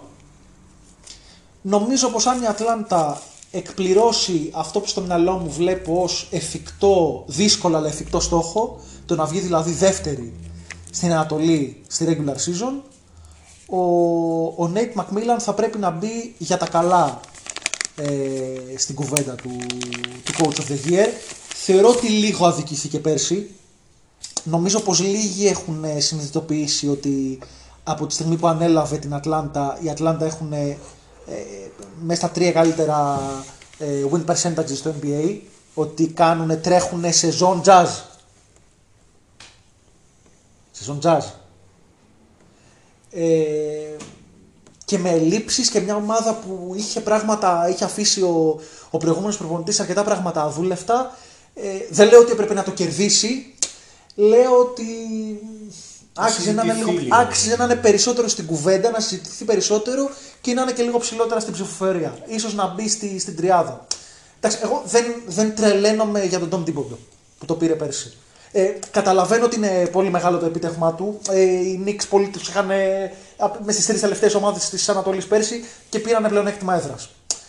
Ε, είναι γνωστό όμως το πόσο το σύστημα του Τίποντο δουλεύει μόνο στη regular season και όχι μόνο από τη δουλειά του στις Knicks. Αυτή η κριτική βέβαια θα μου πει κάποιος ότι υπήρχε και το Macmillan. Νομίζω πως οι προβληματισμοί που κάπως απάντησε ο Macmillan στα περσινά playoff του δίνουν ένα παραπάνω boost ώστε αν φέτος η Ατλάντα όντως εκπληρώσει αυτό το οποίο βλέπω εγώ ως προοπτική της να μπορεί κάποιος πιο εύκολα να τον ψηφίσει. Αλλά δεν χρειάζεται να βγουν δεύτεροι έτσι. Αν βγουν δεύτεροι για μένα το έχει πάρει σπίτι του. Εντάξει, και εσύ το έχεις πάρει σπίτι του. ρε, υπερβολικός. οκ. Εντάξει, ρε παιδιά. τώρα. Θα είναι μέσα στα φαβορή. Θα είναι μέσα στα φαβορή. Ε, Δεν θα, ε, μέσα στα φαβορία μου βγαίνεις δεύτερος, είσαι έτσι κι αλλιώς. Ναι. Τώρα εντάξει. Δεν είναι αυτή τη στιγμή στο NBA, δεν θέλετε. Αυτό τι, τι λέμε μεταξύ μας. Εγώ δεν το πιστεύω βέβαια. Θα βγουν δεύτεροι. Πιστεύω ότι μπορεί να βγουν και τέταρτοι. Αυτό πιστεύω για την Ατλάντα. Αλλά αυτή τη στιγμή στους κύκλους του NBA συζητιέται ότι η Ατλάντα μπορεί να φτάσει δεύτερη. Ε, όχι. Αυτό λέω. Ε, ο- συζητιέ... Όχι, συζητιέται, ναι. Άμα ακούσεις ξένα podcast αυτή τη στιγμή για το NBA, υπάρχει πολύ μεγάλη ε, κουβέντα και έτσι τέτοιο ότι. Παιδιά, ε, Kyrie έξω. Ben Simmons έξω. Heat, playoff oriented ομάδα. Οι Bulls μπήκανε καλά, αλλά δεν πείθουν κανέναν ότι θα είναι διεκδικητής, ε, διεκδικητής πλεονεκτήματος έδρας στο NBA. Ε, εγώ βλέπω μια τάση που σου λέει ότι αυτή τη στιγμή η Ατλάντα είναι η δεύτερη καλή ομάδα- καλύτερη ομάδα στην Ανατολή. Με όρια για τα playoff τους και με ε, ερωτηματικά για το μπορούν να ξαναπάνε στην, ε, στους τελικούς της Ανατολής, έτσι. Μιλάμε για τη regular season, που απαιτεί βάθος, ε, χημεία, ένταση και όρεξη. Κάτι που ένας νεανικός κορμός έχει με περίσσια. Ωραία και κάπως έτσι νομίζω μπορούμε να περάσουμε στο τελευταίο βραβείο της χρονιάς που δεν είναι άλλο από τον καλύτερο GM, φετινό GM τον καλύτερο executive, ας πούμε, Executive, ναι. γιατί μπορεί να είναι και president of basketball operations αυτός που αναφέρουμε. Ε, ναι, ωραία. Ε, να ξεκινήσουμε με σένα, Θοδωρή. Ναι, ε, εντάξει, είναι το πιο έτσι τελευταίο βραβείο. Υπό την έννοια ότι είναι και ένα βραβείο για το οποίο δεν ψηφίζουν οι παίχτες, δεν ψηφίζουν οι προπονητές, δεν ψηφίζουν οι δημοσιογράφοι. Ψηφίζονται μόνο οι, οι GM μεταξύ τους και μάλιστα έχουν και μία μόνο ψήφο. Δεν είναι στα υπόλοιπα που ψηφίζει περισσότερο. Ε, είναι λίγο δύσκολο να κάνεις μια, πρόβλε... να κάνεις μια πρόβλεψη για το βραβείο υπό την έννοια ότι μπορεί να γίνει ένα blockbuster move ε, μέσα στη, στη χρονιά το οποίο θα αλλάξει τις ισορροπίε. Για παράδειγμα, το χαρακτηριστικότερο από αυτά είναι η περίπτωση του Daryl Morey. Daryl Morey. Η off-season που έχει κινήσει που έχει κάνει η Φιλαδέλφια προφανώς δεν θα τον φέρουν σε θέση να διεκδικήσει αν δεν αλλάξει κάτι το βραβείο του Executive of the Year. Αν όμως καταφέρει μέσω του Simmons να πάρει το Lillard και αυτό οδηγήσει και σε μια πετυχημένη σεζόν τότε και κάνουν και μια καλή σεζόν τέλος πάντων ε, άμα πάρουν το Lillard τότε ή, ο, δεν χρειάζεται να πάρουν το Lillard, μπορεί να πάρουν τον Bill, μπορεί να πάρουν τον McCollum τέλος πάντων να πουλήσουν το Simmons ακριβά, να πάρουν κάτι καλό πίσω το οποίο θα τους οδηγήσει σε, σε επιτυχία στη regular season. Ε, επειδή δεν μ' αρέσει να πηγαίνω με μεγάλα εάν, θα αναφέρω τις περιπτώσεις που θεωρώ αυτή τη στιγμή ότι θα ήταν οι πιο πιθανές. Ε, η μία είναι ο John Horst, ο General Manager των Milwaukee Bucks. Ε, η επιλογή αυτή ένα χρόνο πριν θα έμοιαζε αστεία, γιατί ήταν ε, το front office εκείνο το οποίο έκανε μαλακία για να το πούμε έτσι ε, απλά ε, στην περίπτωση του, του Bogdanovic με αποτέλεσμα τελευταία στιγμή να χαλάσει το sign and trade είναι το ίδιο front office που πρότεινε συμβόλαιο που δεν μπορούσε να προτείνει στον Pat Connaughton δεν ξέρουν ότι δεν μπορούν να του δώσουν ένα συν ένα έπρεπε να είναι τουλάχιστον διετής διετή τα εγγυημένα χρόνια του συμβολαίου του με αποτέλεσμα να χρειαστεί να του πληρώσουν να του δώσουν τελικά για περισσότερα λεφτά Αν πάμε πιο παλιά υπάρχει και ο Eric Bledsoe. Εντάξει, οκ, υπάρχει και. ε, Δεν με ενδιαφέρει εμένα, δεν μου φαίνεται τόσο ρε παιδί μου. Εκ του αποτελέσματος ήταν κακή επιλογή.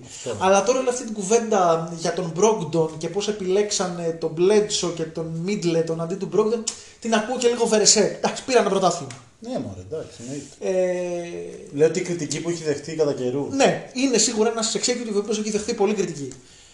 Φέτος για μένα πήρε επιλογές ε, καλές. Ε, το πώς ε, γέμισε την περιφέρειά του με βάθος. Θα είπαμε και πριν για τον Χιλ, το, τον Βόρα, τον οποίο εντάξει βέβαια τον διάλεξε πέρσι, έτσι. Ε, η, το ότι πήρε τον Grayson Allen στην πραγματικότητα τζάμπα, έτσι. Ε, πήρε μια δύσκολη επιλογή και ίσως μια σκληρή επιλογή ε, να μην ανανεώσει τον, ε, τον PJ Tucker. Ε, θα δούμε πόσο θα κοστίσει αυτό. Εγώ θεωρώ ότι ήταν μια ε, ίσως ορθή επιλογή με τον τρόπο που επειδή δεν τον ανανέωσε κατάφερε να γεμίσει βάθος στην περιφέρειά του. Ε, το γεγονός ότι εντάξει, από πέρσι ήδη έπεισε το Γιάννη να, να υπογράψει νέα πενταετή επέκταση. Ε, βλέπω ένα front office ο οποίο σιγά σιγά βάζει τα πράγματα σε μια σειρά και, και αυξάνει τις, αυτό που μπορεί να κάνει ένα front office δηλαδή να δώσει μεγαλύτερες πιθανότητες στην ομάδα του να πετύχει. Ε, η δεύτερη επιλογή μου, ε, όχι απαραίτητα πιο κάτω από τον John Χόρστ, έτσι, ε, είναι αυτή του Sean Marks, του executive ε, των Brooklyn Nets. Ε, έχει να διαχειριστεί μια δύσκολη υπόθεση, αυτή του Kyrie Irving. Δεν νομίζω όμως ότι μπορεί να ε, προσάψουμε κάποιο ευθύνη σε αυτόν, έτσι.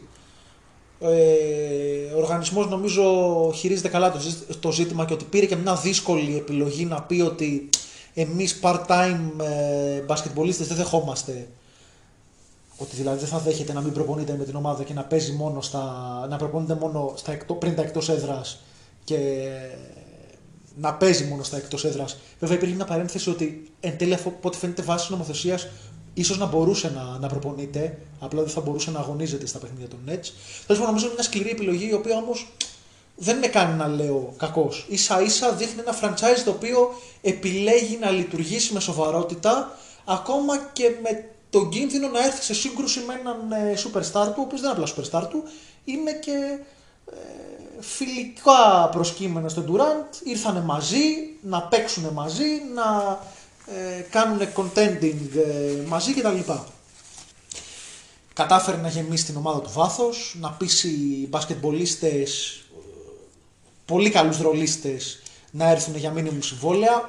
Προφανώς σε αυτό παίζει ρόλο ο Πόλος Έλξης που λέγεται Durant, που λέγεται Harden, που λέγεται Irving, έτσι, ότι είναι μια ομάδα που κάνει σκληρό ε, πρωταθλητισμό ε, αλλά για όλο αυτό δεν μπορείς να μην επενδύσεις και το ίδιο το, το front office της ομάδας.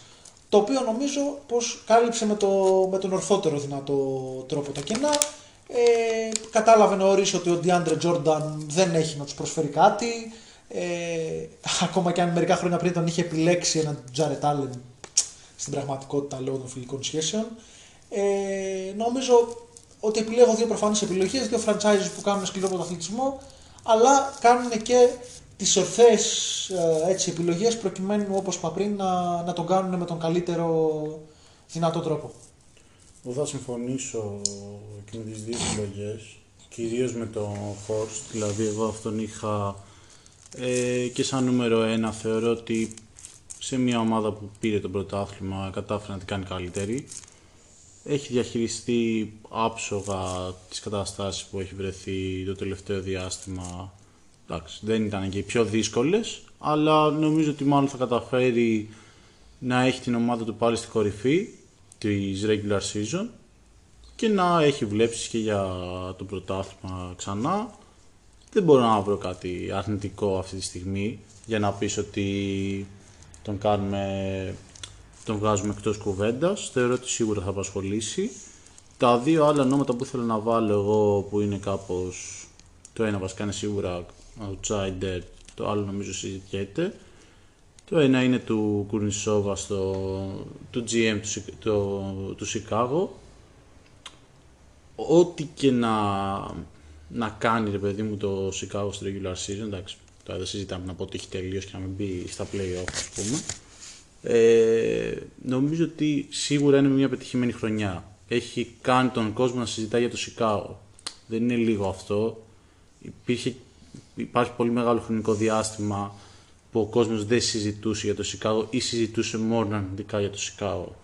Αυτή τη στιγμή το Σικάγο συζητιέται και συζητιέται πολύ θετικά και στην περίπτωση που κάνει και μια πολύ καλή πορεία και καταφέρει να μπει τετράδα που εγώ το θεωρώ πιθανόν θα μιλάμε σίγουρα για έναν GM που θα για εμένα μάλλον θα αξίζει την, ε, το να κερδίσει για αυτό το βραβείο. Και το δεύτερο... Εντάξει, ε, απλά να πω σε αυτό το σημείο ότι δεν χρειάζεται να επαναλάβουμε την κουβέντα που κάναμε για την off-season. Απλά και εγώ που ήμουν θετικός ρε παιδί μου στις κινήσεις που κάνανε Bulls ε, εντάξει, άμα βγουν έκτη στη regular και δεν κάνουν κάποια πορεία στα play-off, υπάρχει και η συζήτηση κατά πόσο οι κινήσεις τους στην off-season υποθήκευσαν κατά κάποιο τρόπο το μέλλον τους. Όχι κατά κάποιο τρόπο.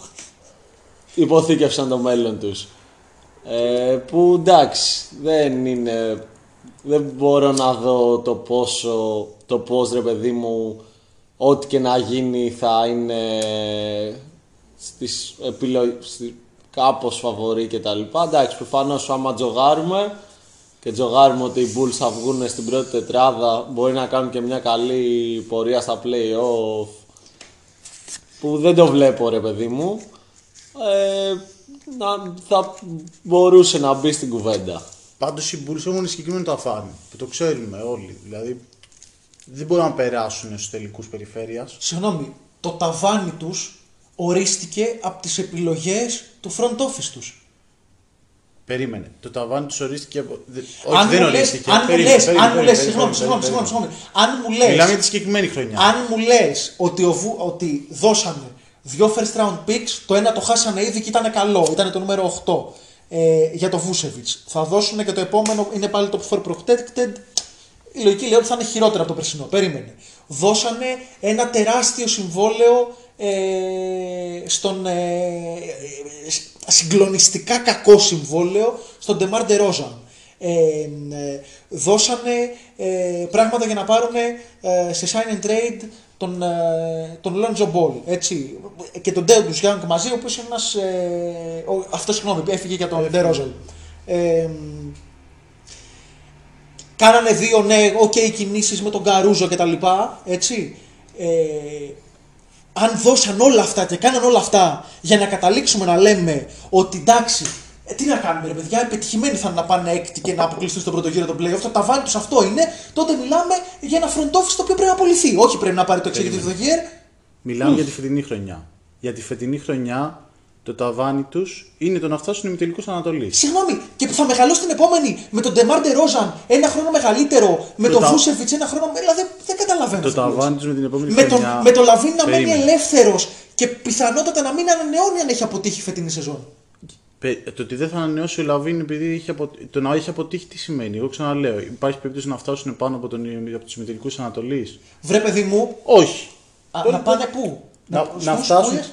Παραπάνω από τους ημιτελικούς Ανατολή. Μπορούν να φτάσουν στους τελικούς Ανατολή. Για μένα δεν μπορούν να φτάσουν ούτε στου ημιτελικούς τη Ανατολή. Τι με ρωτάς; Ωραία, άλλο είναι αυτό. Εγώ σου λέω, αν φτάσουν στους ημιτελικούς Ανατολή, θα είναι αποτυχημένη η χρονιά για το, για το Σικάγο. Βρε άνθρωπε, για μένα όχι. Αλλά αν έκανες όλα αυτά απλά για να πας μια χρονιά σε ημιτελικούς Ανατολή Μα και δεν την το επόμενη έκανες, χρονιά εντάξει. να είσαι χειρότερος, Κοίταξε, τώρα- τότε οι επιλογές σου είναι αποτυχημένες. Τώρα μπαίνουμε στην κουβέντα για το, που κάναμε και στην off season το κατά πόσο οι επόμενες χρονιές θα είναι αποτυχημένες.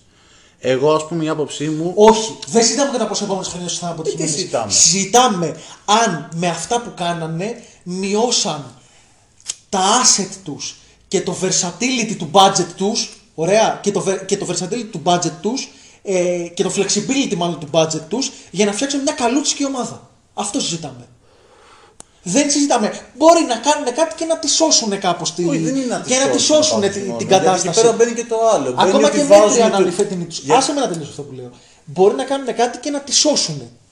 Αυτό δεν σημαίνει όμως ότι οι κινήσεις βγαίνουν σωστέ. σα ήταν λανθασμένες και χρειάστηκαν να κάνουν κάτι για να το σώσουν. Το μέλλον τους. Εγώ διαφωνώ σε αυτό. Γιατί πιστεύω ότι σε αυτό που λες δεν βάζει το κριτήριο ότι μπορεί ας πούμε του χρόνου ή του παραχρόνου όταν θα μένει μεγάλο όνομα ελεύθερος και πάει στο Σικάγο να μπαίνει στην κουβέντα του ότι το Σικάγο αυτή τη στιγμή έχει δύο σερί χρονιές Αν, στα playoff αν το Σικάγο βρει κάποιο τρόπο να έχει ελεύθερο cap space, να μου εξηγήσει σε μένα πώς, γιατί εγώ δεν καταλαβαίνω πώς με το συμβόλαιο που δώσαν στον Τερόζαν και με το συμβόλαιο που έχει αυτή τη στιγμή ο Vučević, το συμβόλαιο που έχει ο Ball και το συμβόλαιο που θα πάρει ο LaVine αν επιλέξει να μείνει στο Σικάγο, γιατί εσύ μου λες θα είναι αποτυχημένη σεζόν. Δεν θα κρίνω εγώ το αν θα είναι αποτυχημένη σεζόν για να μείνει ο LaVine, θα το κρίνει ο LaVine αυτός. Και μπορεί και αποτυχημένη να μείνει σεζόν, ο Λαβίν να επιλέξει να πάει κάπου που του δίνουν cap space, γιατί θεωρεί ότι την Bulls πιάσανε το όριό τους, πιάσανε ένα ταβάνι τους.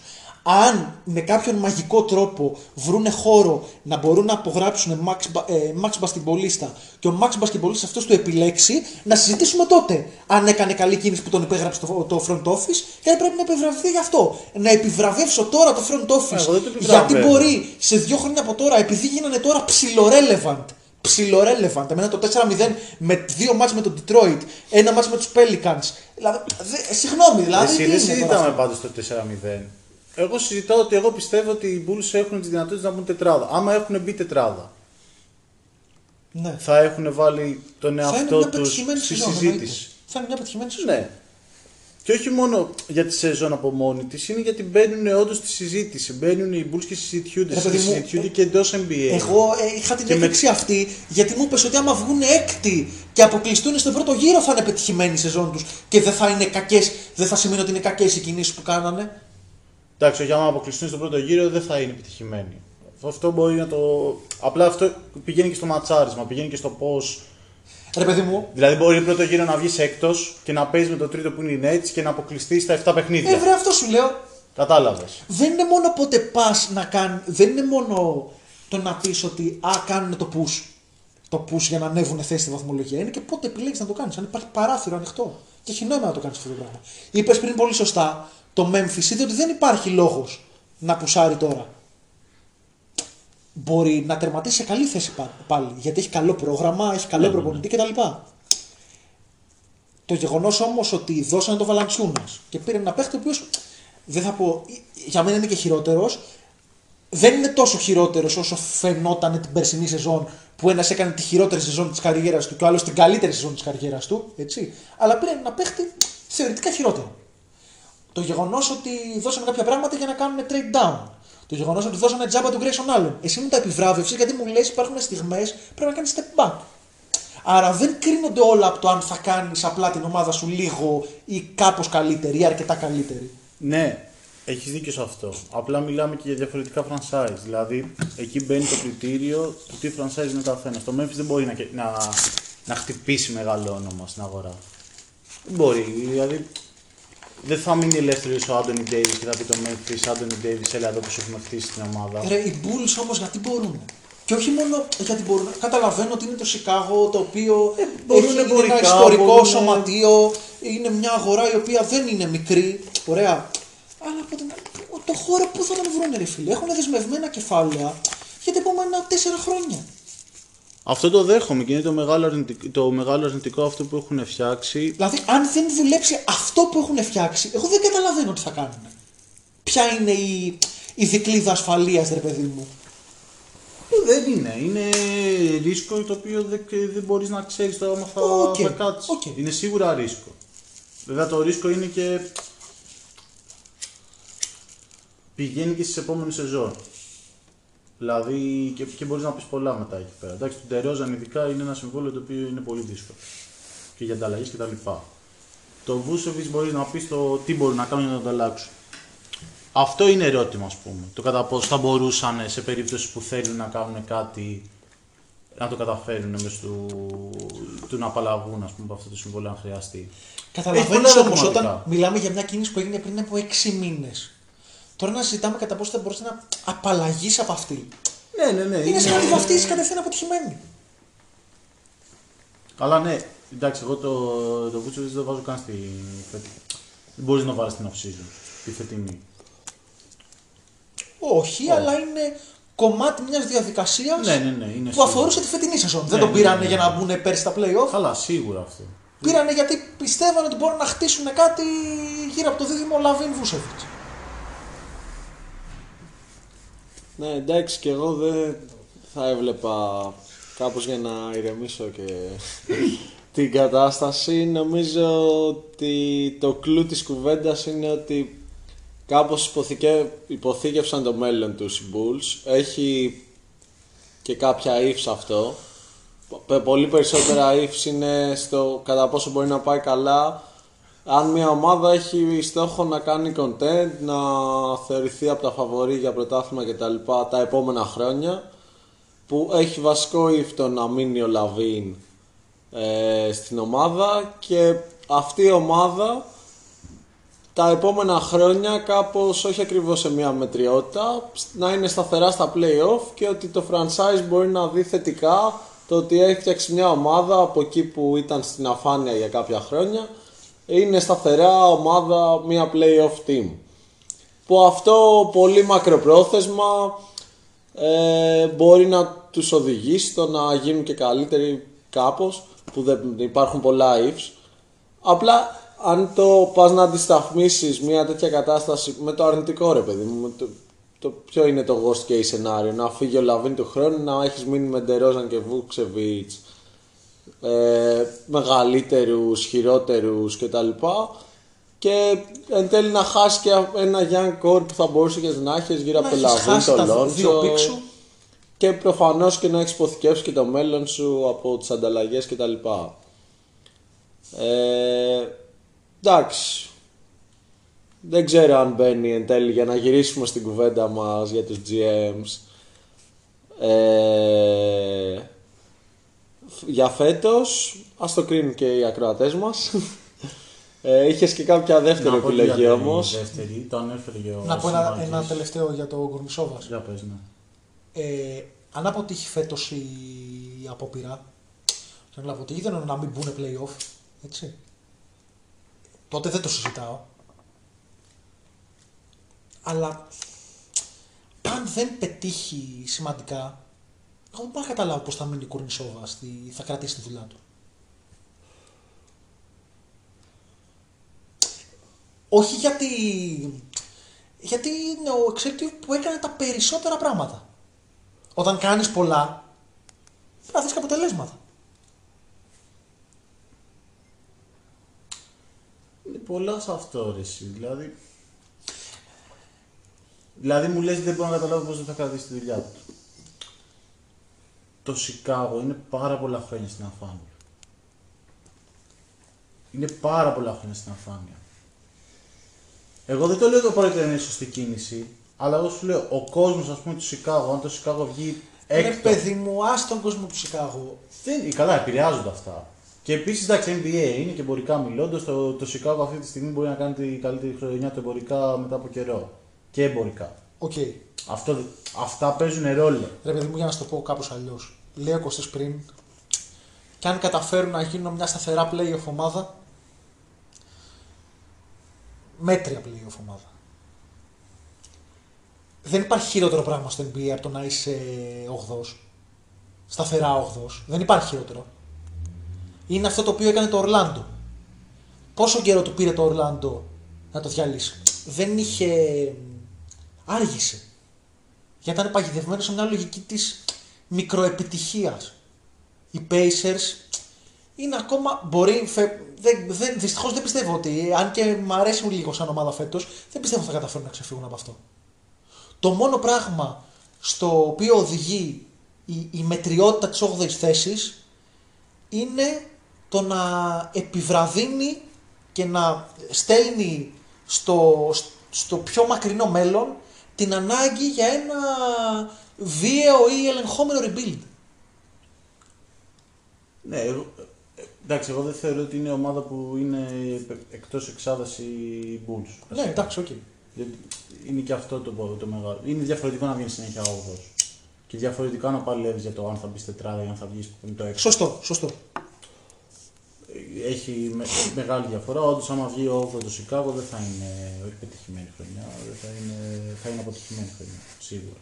Αυτό νομίζω ότι είναι το μεγάλο στοίχημα. Αλλά αν καταφέρνει και πέρα από τη φετινή χρονιά, και σε βάθος χρόνου κιόλας να μένει εκεί, στο 4-5, εκεί νομίζω ότι είναι που στοχεύει το Σικάγο ότι μπορεί μετά να χτυπήσει κάτι. Που βέβαια αυτό έχει και τα πολλά ύψη που είπαμε κτλ. Αλλά για να φύγουμε από αυτό να πάμε και στο, στο δεύτερο take που μπορεί να έχω εγώ, που ήταν για το Memphis. Όχι το, καμία σχέση με το τι έκανε το Chicago, αυτό που λέγαμε και πριν για τον Ασημάκη. Step down, δεν μας πειράζει να μην μπούμε στα play-off, παρόλο που τα καταφέραμε με μια Θες να μας εντυπωσιακή- εξαγριώσεις τελείως με τις επιλογές σου. Ε, νομίζω ότι έχει αρκετά. Δεν λέω ότι είναι το πιο, το πιο τέτοιο, λέω ότι με μια πορεία που μπορεί να κάνει μπορεί να το καταφέρει. Έκανε λοιπόν ένα step down το, το Memphis, είπε ότι μπορεί να μην μπούμε φέτος στα play-off μετά την τρομερή πορεία που κάναμε στα play-in και καταφέραμε και μπήκαμε ε, στα play-off την προηγούμενη χρονιά. Αλλά προσπαθώ να αναπτύξω τους παίκτες μου. Βάζω στο rotation πολύ πιο έντονα και στη βασική πεντάδα. Είτε αυτό είναι ο Desmond Bain, είτε αυτό είναι ο D'Antoni Melton. Ε, πηγαίνω στο draft πιο ψηλά με την ανταλλαγή του Valanciunas για να πάρω άλλο ένα πιτσιρικά στο, ε, στο rotation μου, τον Zaire Williams, ε, που μπαίνει σιγά σιγά ε, να παίξει στο NBA αυτή τη στιγμή. Και παρόλα αυτά, από το ξεκίνημά του μπορεί αυτό να μην κάτσει τελικά. Βλέπουμε ότι είναι μια ομάδα η οποία θα διεκδικήσει μια θέση ε, κοντά στην οκτάδα. Εντάξει, είναι πολύ νωρίς, αλλά δείχνει Ναι. ότι είναι μια ομάδα που δουλεύει. Δουλεύει, εγώ δεν, δεν λέω ότι είναι απαραίτητο. Εγώ πιστεύω ότι θα μπει σε θέση play-in, ίσως στις θέσεις που ήταν και πέρυσι, στο 9 ε, κτλ. Αν καταφέρει να το κάνει αυτό, ουσιαστικά βγαίνει διπλά κερδισμένο γιατί και έχει κάνει τις κινήσεις για να αναπτύξει το νεανικό του κορμό και ταυτόχρονα θα έχει καταφέρει να τους δώσει και έξτρα εμπειρίες ακόμα και αν αυτό είναι δύο μάτς στα play Εντάξει, νο- νομίζω το οποίο δεν είναι εύκολο. Δεν είναι εύκολο πάντως. Και εδώ όμως μπαίνει λίγο με ποια κριτήρια μιλάμε για να πάρει κάποιος αυτό το βραβείο. δηλαδή ακριβώς. είναι μια πολύ σωστή λογική αυτή που περιγράφει για το franchise, για την ομάδα. Την επικροτώ και εγώ γενικά σαν λογική. Απλά δεν νομίζω ότι το να πεις απλά ότι κάνω ένα step down. Α- Ακόμα και αν είναι δύσκολο να το δουν πολλές φορές ομάδες, αναπεριπτώσεις κτλ. Δεν νομίζω ότι το κάνω ένα step down στο draft, δίνω τον Grayson Allen, ε, ποντάρω στην ανάπτυξη των νεαρών παιχτών μου, στην ανάπτυξη του Ζαμοράν κτλ. Και αυτό με οδηγεί, ξέρω εγώ, και στα play-off ότι κάνει κάποιον GM να διεκδικεί το βραβείο. Όχι. δηλαδή, Μισό λεπτό. αν οι Lakers βγουν πρώτοι στη Δύση και πάνε για πρωτάθλημα Ο με Πελίνκα τα θα το μπούνια, πάρει. ο Πελίνκας θα Γιατί το πάρει. ρίσκαρε να πάρει το Westbrook Ναι. και του βγήκε. Ωραία. Παρ' όλα αυτά, είναι ένα αυτό. Αν το Memphis καταφέρει να μπει στα play-off με μια πεντάδα που έχει 4 22χρονους, Δεν θα το πάρει. Για μένα θα έπρεπε να μπαίνει στην κουβέντα. Δεν θα- όχι. Κοίτα. Αυτό εγώ δεν θυμάμαι να έχει Το, ξαναγίνει. το Memphis έκανε κάτι. Ε, καλά. Ε, τι ηλικία και τέτοια είχε πέρσι η Ατλάντα; Όλο της τώρα στο να βάλεις μόνο την πεντάδα της. Εντάξει, εγώ σου λέω στην πεντάδα. Αλλά Και εντάξει, ο- ναι. Στην, στην, Και στην πεντάδα του το έχει στην, μάλλον. στην πεντάδα μπήκε και όχι μόνο μπήκε και τελικούς ε, τέτοιας. Να το έπαιρνε Πήγε ο και τελικούς περιφέρειας. της Ατλάντα. Κοίτα. Του το κλέψα. Ε, θα έπρεπε να είναι πέρσι στα, στους διεκδικητές. Δυστυχώς δεν καταλαβαίνω γιατί έπεσε τόσο χαμηλά. Ε, από εκεί και πέρα. Απλά εκεί δεν είναι μόνο ότι πόνταρε στην ανάπτυξη των παιχτών και του βγήκανε. Δεν έκανε Είναι- μόνο δεν αυτό, έκανε και Bogdanovic, αυτό. Gallinari. Έκανε και αυτό και είχε τα guts να πει τώρα είναι, υπάρχει η στιγμή και η ευκαιρία να πάρουμε χρήσιμους παίχτες που και θα μας βοηθήσουν παίζοντας και δεν θα σταματήσουν την ανάπτυξη των μικρών παιχτών μας που πολύ φοβόντουσαν το καλοκαίρι. Τεράστια δουλειά έχει κάνει ο Travis Schlenk στην Ατλάντα. Για μένα είναι η πιο καλοστημένη ομάδα στο NBA, όχι η καλύτερη. Έχει το πιο σωστά διαρθρωμένο ρόστερ. Μεγάλη κουβέντα δεν είναι για τώρα. Και δεν μπαίνει, στη- επειδή δεν έκανε πολλές moves φέτος, δεν θα ε, μπορούσε να μπει φέτος στην κουβέντα, θα πρέπει να μπει πέρσι, όπως είπα. Αυτό το οποίο έκανε ο GM τον, ε, του Memphis, συγγνώμη τώρα μου διαφεύγει και το όνομά του, Ο Κλέιν. ο Klein. Ε, είναι πάρα πολύ σωστό και ρε παιδί μου δίνει τροφή για συζήτηση. Αυτό που λέγαμε πριν ότι πρέπει και οι ομάδες του NBA και οι ίδιοι οι fans και ο ίδιος ο τύπος να καταλάβει ότι δεν κάνεις ορθές κινήσεις σαν GM μόνο όταν παίρνεις παίχτες να βελτιώσεις την ομάδα σου. Ωραία. Υπάρχουν και άλλοι τρόποι να πάρεις σωστές κινήσεις. Το να διαγνώσεις μια κατάσταση και να πεις εγώ κάνω step down γιατί δεν χρειάζεται αυτή τη στιγμή να πάω και να υποθηκεύσω το μέλλον μου, αυτό που λέγαμε πριν. Ή να πάω να πάρω βετεράνους που μετά θα είναι βαρύδια για μένα οικονομικά. Είναι σωστές κινήσεις. Δεν αρκούν όμως και δεν είναι αυτό το point για μένα του βραβείου. Έτσι. Με τη λογική της, ε, τέτοιας, της σκέψης για το μέλλον θα έπρεπε κάθε, χ- κάθε χρόνο τα τελευταία χρόνια να το παίρνει σαν πρέστη το βραβείο. Εγώ δεν λέω ότι ο Sam Presti δεν είναι καλός GM. Ε, είπα τους προβληματισμούς μου στο, στο προηγούμενο podcast. Αλλά όπως είπα και για, το, για τον Sam Presti, ο Sam Presti να επιβραβευθεί όταν οι κινήσεις αυτές που κάνει με τα μάτια στραμμένα στο μέλλον του βγούνε. Μέχρι τότε, ναι να τη συζητάμε, ναι να τον επιβραβεύουμε με, τα, με την κουβέντα μας και τα συγχαρητήριά μας που δεν βιάζεται και που κάνει ένα ορθό rebuild, αλλά το executive of the, το executive of the year να το πάρει αυτός που μεγιστοποίησε τις πιθανότητες της ομάδας του να κερδίσει το πρωτάθλημα.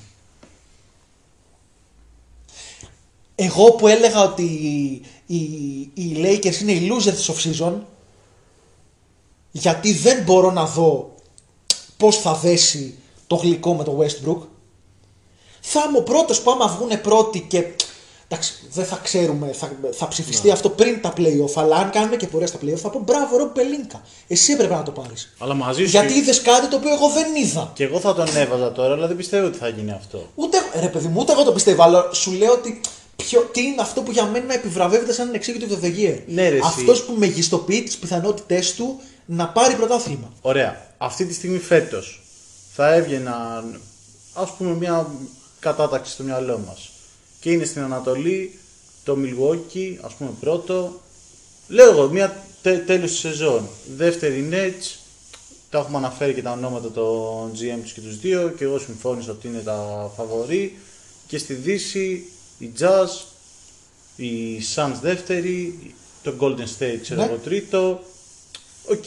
Άμα ψάχναμε να βρούμε τον executive, τον executive of the year, Και θα ο το, Τζο- δι- θα το δίναμε στο GM το, τον Jazz, επειδή βγήκανε πρώτοι. Δηλαδή μπαίνει και αυτό το κομμάτι. Τι κινήσεις έκανες; Άμα βγουν πρώτοι Lakers, Σωστό, είναι συνδυασμός θα πραγμάτων. το δώσεις κατευθείαν στο GM το Lakers γιατί, θα Γιατί λες πήρε μια ρισκαδόρικη «Ο- Ναι, κίνηση. έκανες τη ρισκαδόρικη κίνηση, μας γάμισες, εμάς που σε λέγαμε ότι είσαι ο loser, και εγώ μεταξύ αυτών, και στο δίνουμε.